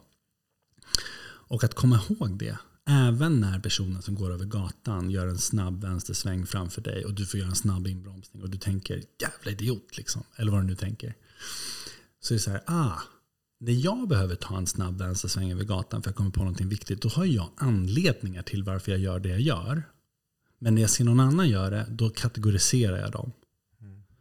De har egenskaper som idiot, jag har anledningar. Det här är liksom the fundamental attribution error, en av de första felen vi gör i tankeprocessen. Det är att vi glömmer att andra människor är ju också ett jag för sig själva. Och att, att bara ha det i åtanke sen när vi är med djuren, då är det tydligt. Eller när vi är med våra hundar till exempel, katter. Då är det tydligt att så här, de har ju också en personlighet och ett, en insida och kan vara griniga, hungriga, vad det nu må vara. Liksom. Men sen kan vi göra de här avklippningarna som vi gör. Vi gör det mot människor, vi gör det mot varandra. Um, och det gör att vi kan sluta behandla dem som om de vore medvetna varelser. Eller kännande varelser. Och börja behandla dem som symboler. Min fiende, den andra personen i fotbollslaget, AIK-are, djurgårdare, whatever. Liksom. Och det rättfärdigar våld mot dem. Det rättfärdigar att när jag ser dem ramla och slå sig, då blir jag glad. Men om det är någon inom mitt lag, har bara bytt färg på tröjan, liksom, mm. då de ramlar, då känner jag smärta. Mm. Så vi har liksom en inbyggd förmåga till att separera oss från andra, outgroup, och sen har vi en, en inbyggd förmåga att känna vår ingroup. Och ingroup kan växa och expandera, mm. men den kan också krympa om vi blir rädda. Eh, och det är det här vi gör mot djuren, det är så vi berättigar våld mot andra. Och det är bara väldigt intressant, igen, våga hålla det obekväma här om att vi går rätt ofta omkring och berättigar lidande för andra levande varelser genom den här processen att det är bara en. Kyckling, gris. Mm. I Kina så är det en hund. Mm. Här skulle det vara katastrof. Liksom. Mm. Ja, det är kanin. Exakt, kanin. Mm. Och jag menar, um, att sen se till hur vi industriellt uppföder eh, djur och hur vi behandlar dem Mm. Och faktiskt ta in det. Jag, menar, jag var ute och körde här för någon dag sedan och så mötte jag en slaktbil med en massa djur i då, givetvis. Uh, och bara ta in, så här, vart är de på väg? Vad har de varit med om? Vad de har haft för liv? För liv vad har de haft för liv? Um, och att veta om att de känner lika mycket. När jag känner ren och skär skräck mm. så är det det de känner nu. Mm. Och behålla det. Och istället för att försöka förenkla, fly från det, så är det så här, just det. Just det. Okej, okay. och de där kommer bli hamburgare sen. Mm, intressant. Okay. Vad säger det om oss som människor? Inte vad säger det om djuren? Mm. Ja, tack för förklaringen. Det, det, det, det sätter en, en rad saker på plats också. Om uh, matkulturen. Mm. Hur, man, hur, man har, hur man har ätit och hur man äter. Och uh, just i Norden med, med den här klimaten som vi har som är lite tuffare. Där vi måste äta lite mer djur än uh, i södra Europa. Det är varmare, det är lättare att äta grönsaker till exempel. Men uh, ja, jag, jag mm, blir också berörd av de där stora bilarna när jag ser dem och också tänker på det sättet. Alla de där kycklingar, alla de där grisar. Och särskilt när man umgås med grisar och ser vilka fantastiska intelligenta uh, djur de är och den här tillhörighet och det här band med, med, med, sina, med sina bebisar och sen det här djurisk, där de måste klippa. Alltså det, ibland de är nästan duktigare än vad vi är på uppfostring. Och det, det, är ganska, det är ganska häftigt ur en evolutionärt perspektiv. Och det tar mm. mig alltid, jag tänker vi skulle ha så mycket att lära oss att titta på, på grisar och kossor som är Eh, i, i sammanhang, ett naturligt sammanhang. Eh, mm. På samma sätt som vi skulle kunna lära oss otroligt mycket om urfolket som har klarat att leva på jorden. Aboriginal och, och, och Lapp, i Lappland och alltså indianer. Hur de har klarat att leva så mycket. Men det här är en helt annan uh, diskussion. Ja, det, det är den är också intressant. Ja, är det är uh, alltså, så sjukt spännande att, att prata med dig. Jag tänkte, uh, Eh, har du en flaska du vill kasta i, ut i havet? Mm. Om det är någonting som du skulle få ut, ut i världen. Mm. Som, tänk på de som lyssnar mm. eller de som har lite svårt att se hopp eller så. Ja, en flaska. Som man flaskan? Flaskbotten, jag älskar det. Um, okay, min, I min flaska skulle det nog stå um, Det kan kännas sjukt tungt just nu. Mm. Det får vara det. Mm och se hur världen ser ut och vet om att vi har skapat det här. Um, men dra för guds skull inte slutsatsen att det är människan det är fel på. Att vi behöver färre barn på den här planeten. Alla unga tjejer idag som väljer att inte skaffa barn överhuvudtaget. Mm. på grund av det. Um, människan är byggd för att känna mening, känna gemenskap, uttrycka sina värderingar. Det är det vi är här för att göra och bidra till någonting större än sig själva. Du vet det. För ta hundra spänn och spendera på dig själv och ta hundra spänn och spendera på någon annan. Och känn efter när du går och lägger dig. Vilken av de här två gjorde dig lyckligare? Vilken av de här påverkade dig mest? Det är alltid att hjälpa andra. Du är byggd så. Det är ditt DNA. Eh, och nu är liksom tiden där vi behöver eh, steppa upp till att säga så här, wow, vi har fått en enorm teknologisk kraft. Nu behöver vi ha en enorm visdom. Eh, så låt oss fokusera på den. Eh, människan är i grunden god. Vi behöver bara skapa förutsättningar så kan vi ha ett ska vi bygga en värld som vi är stolta över att lämna över till våra barn. Mm. Eh, och det finns inget viktigare. Tack. Tack. Rätta bröd.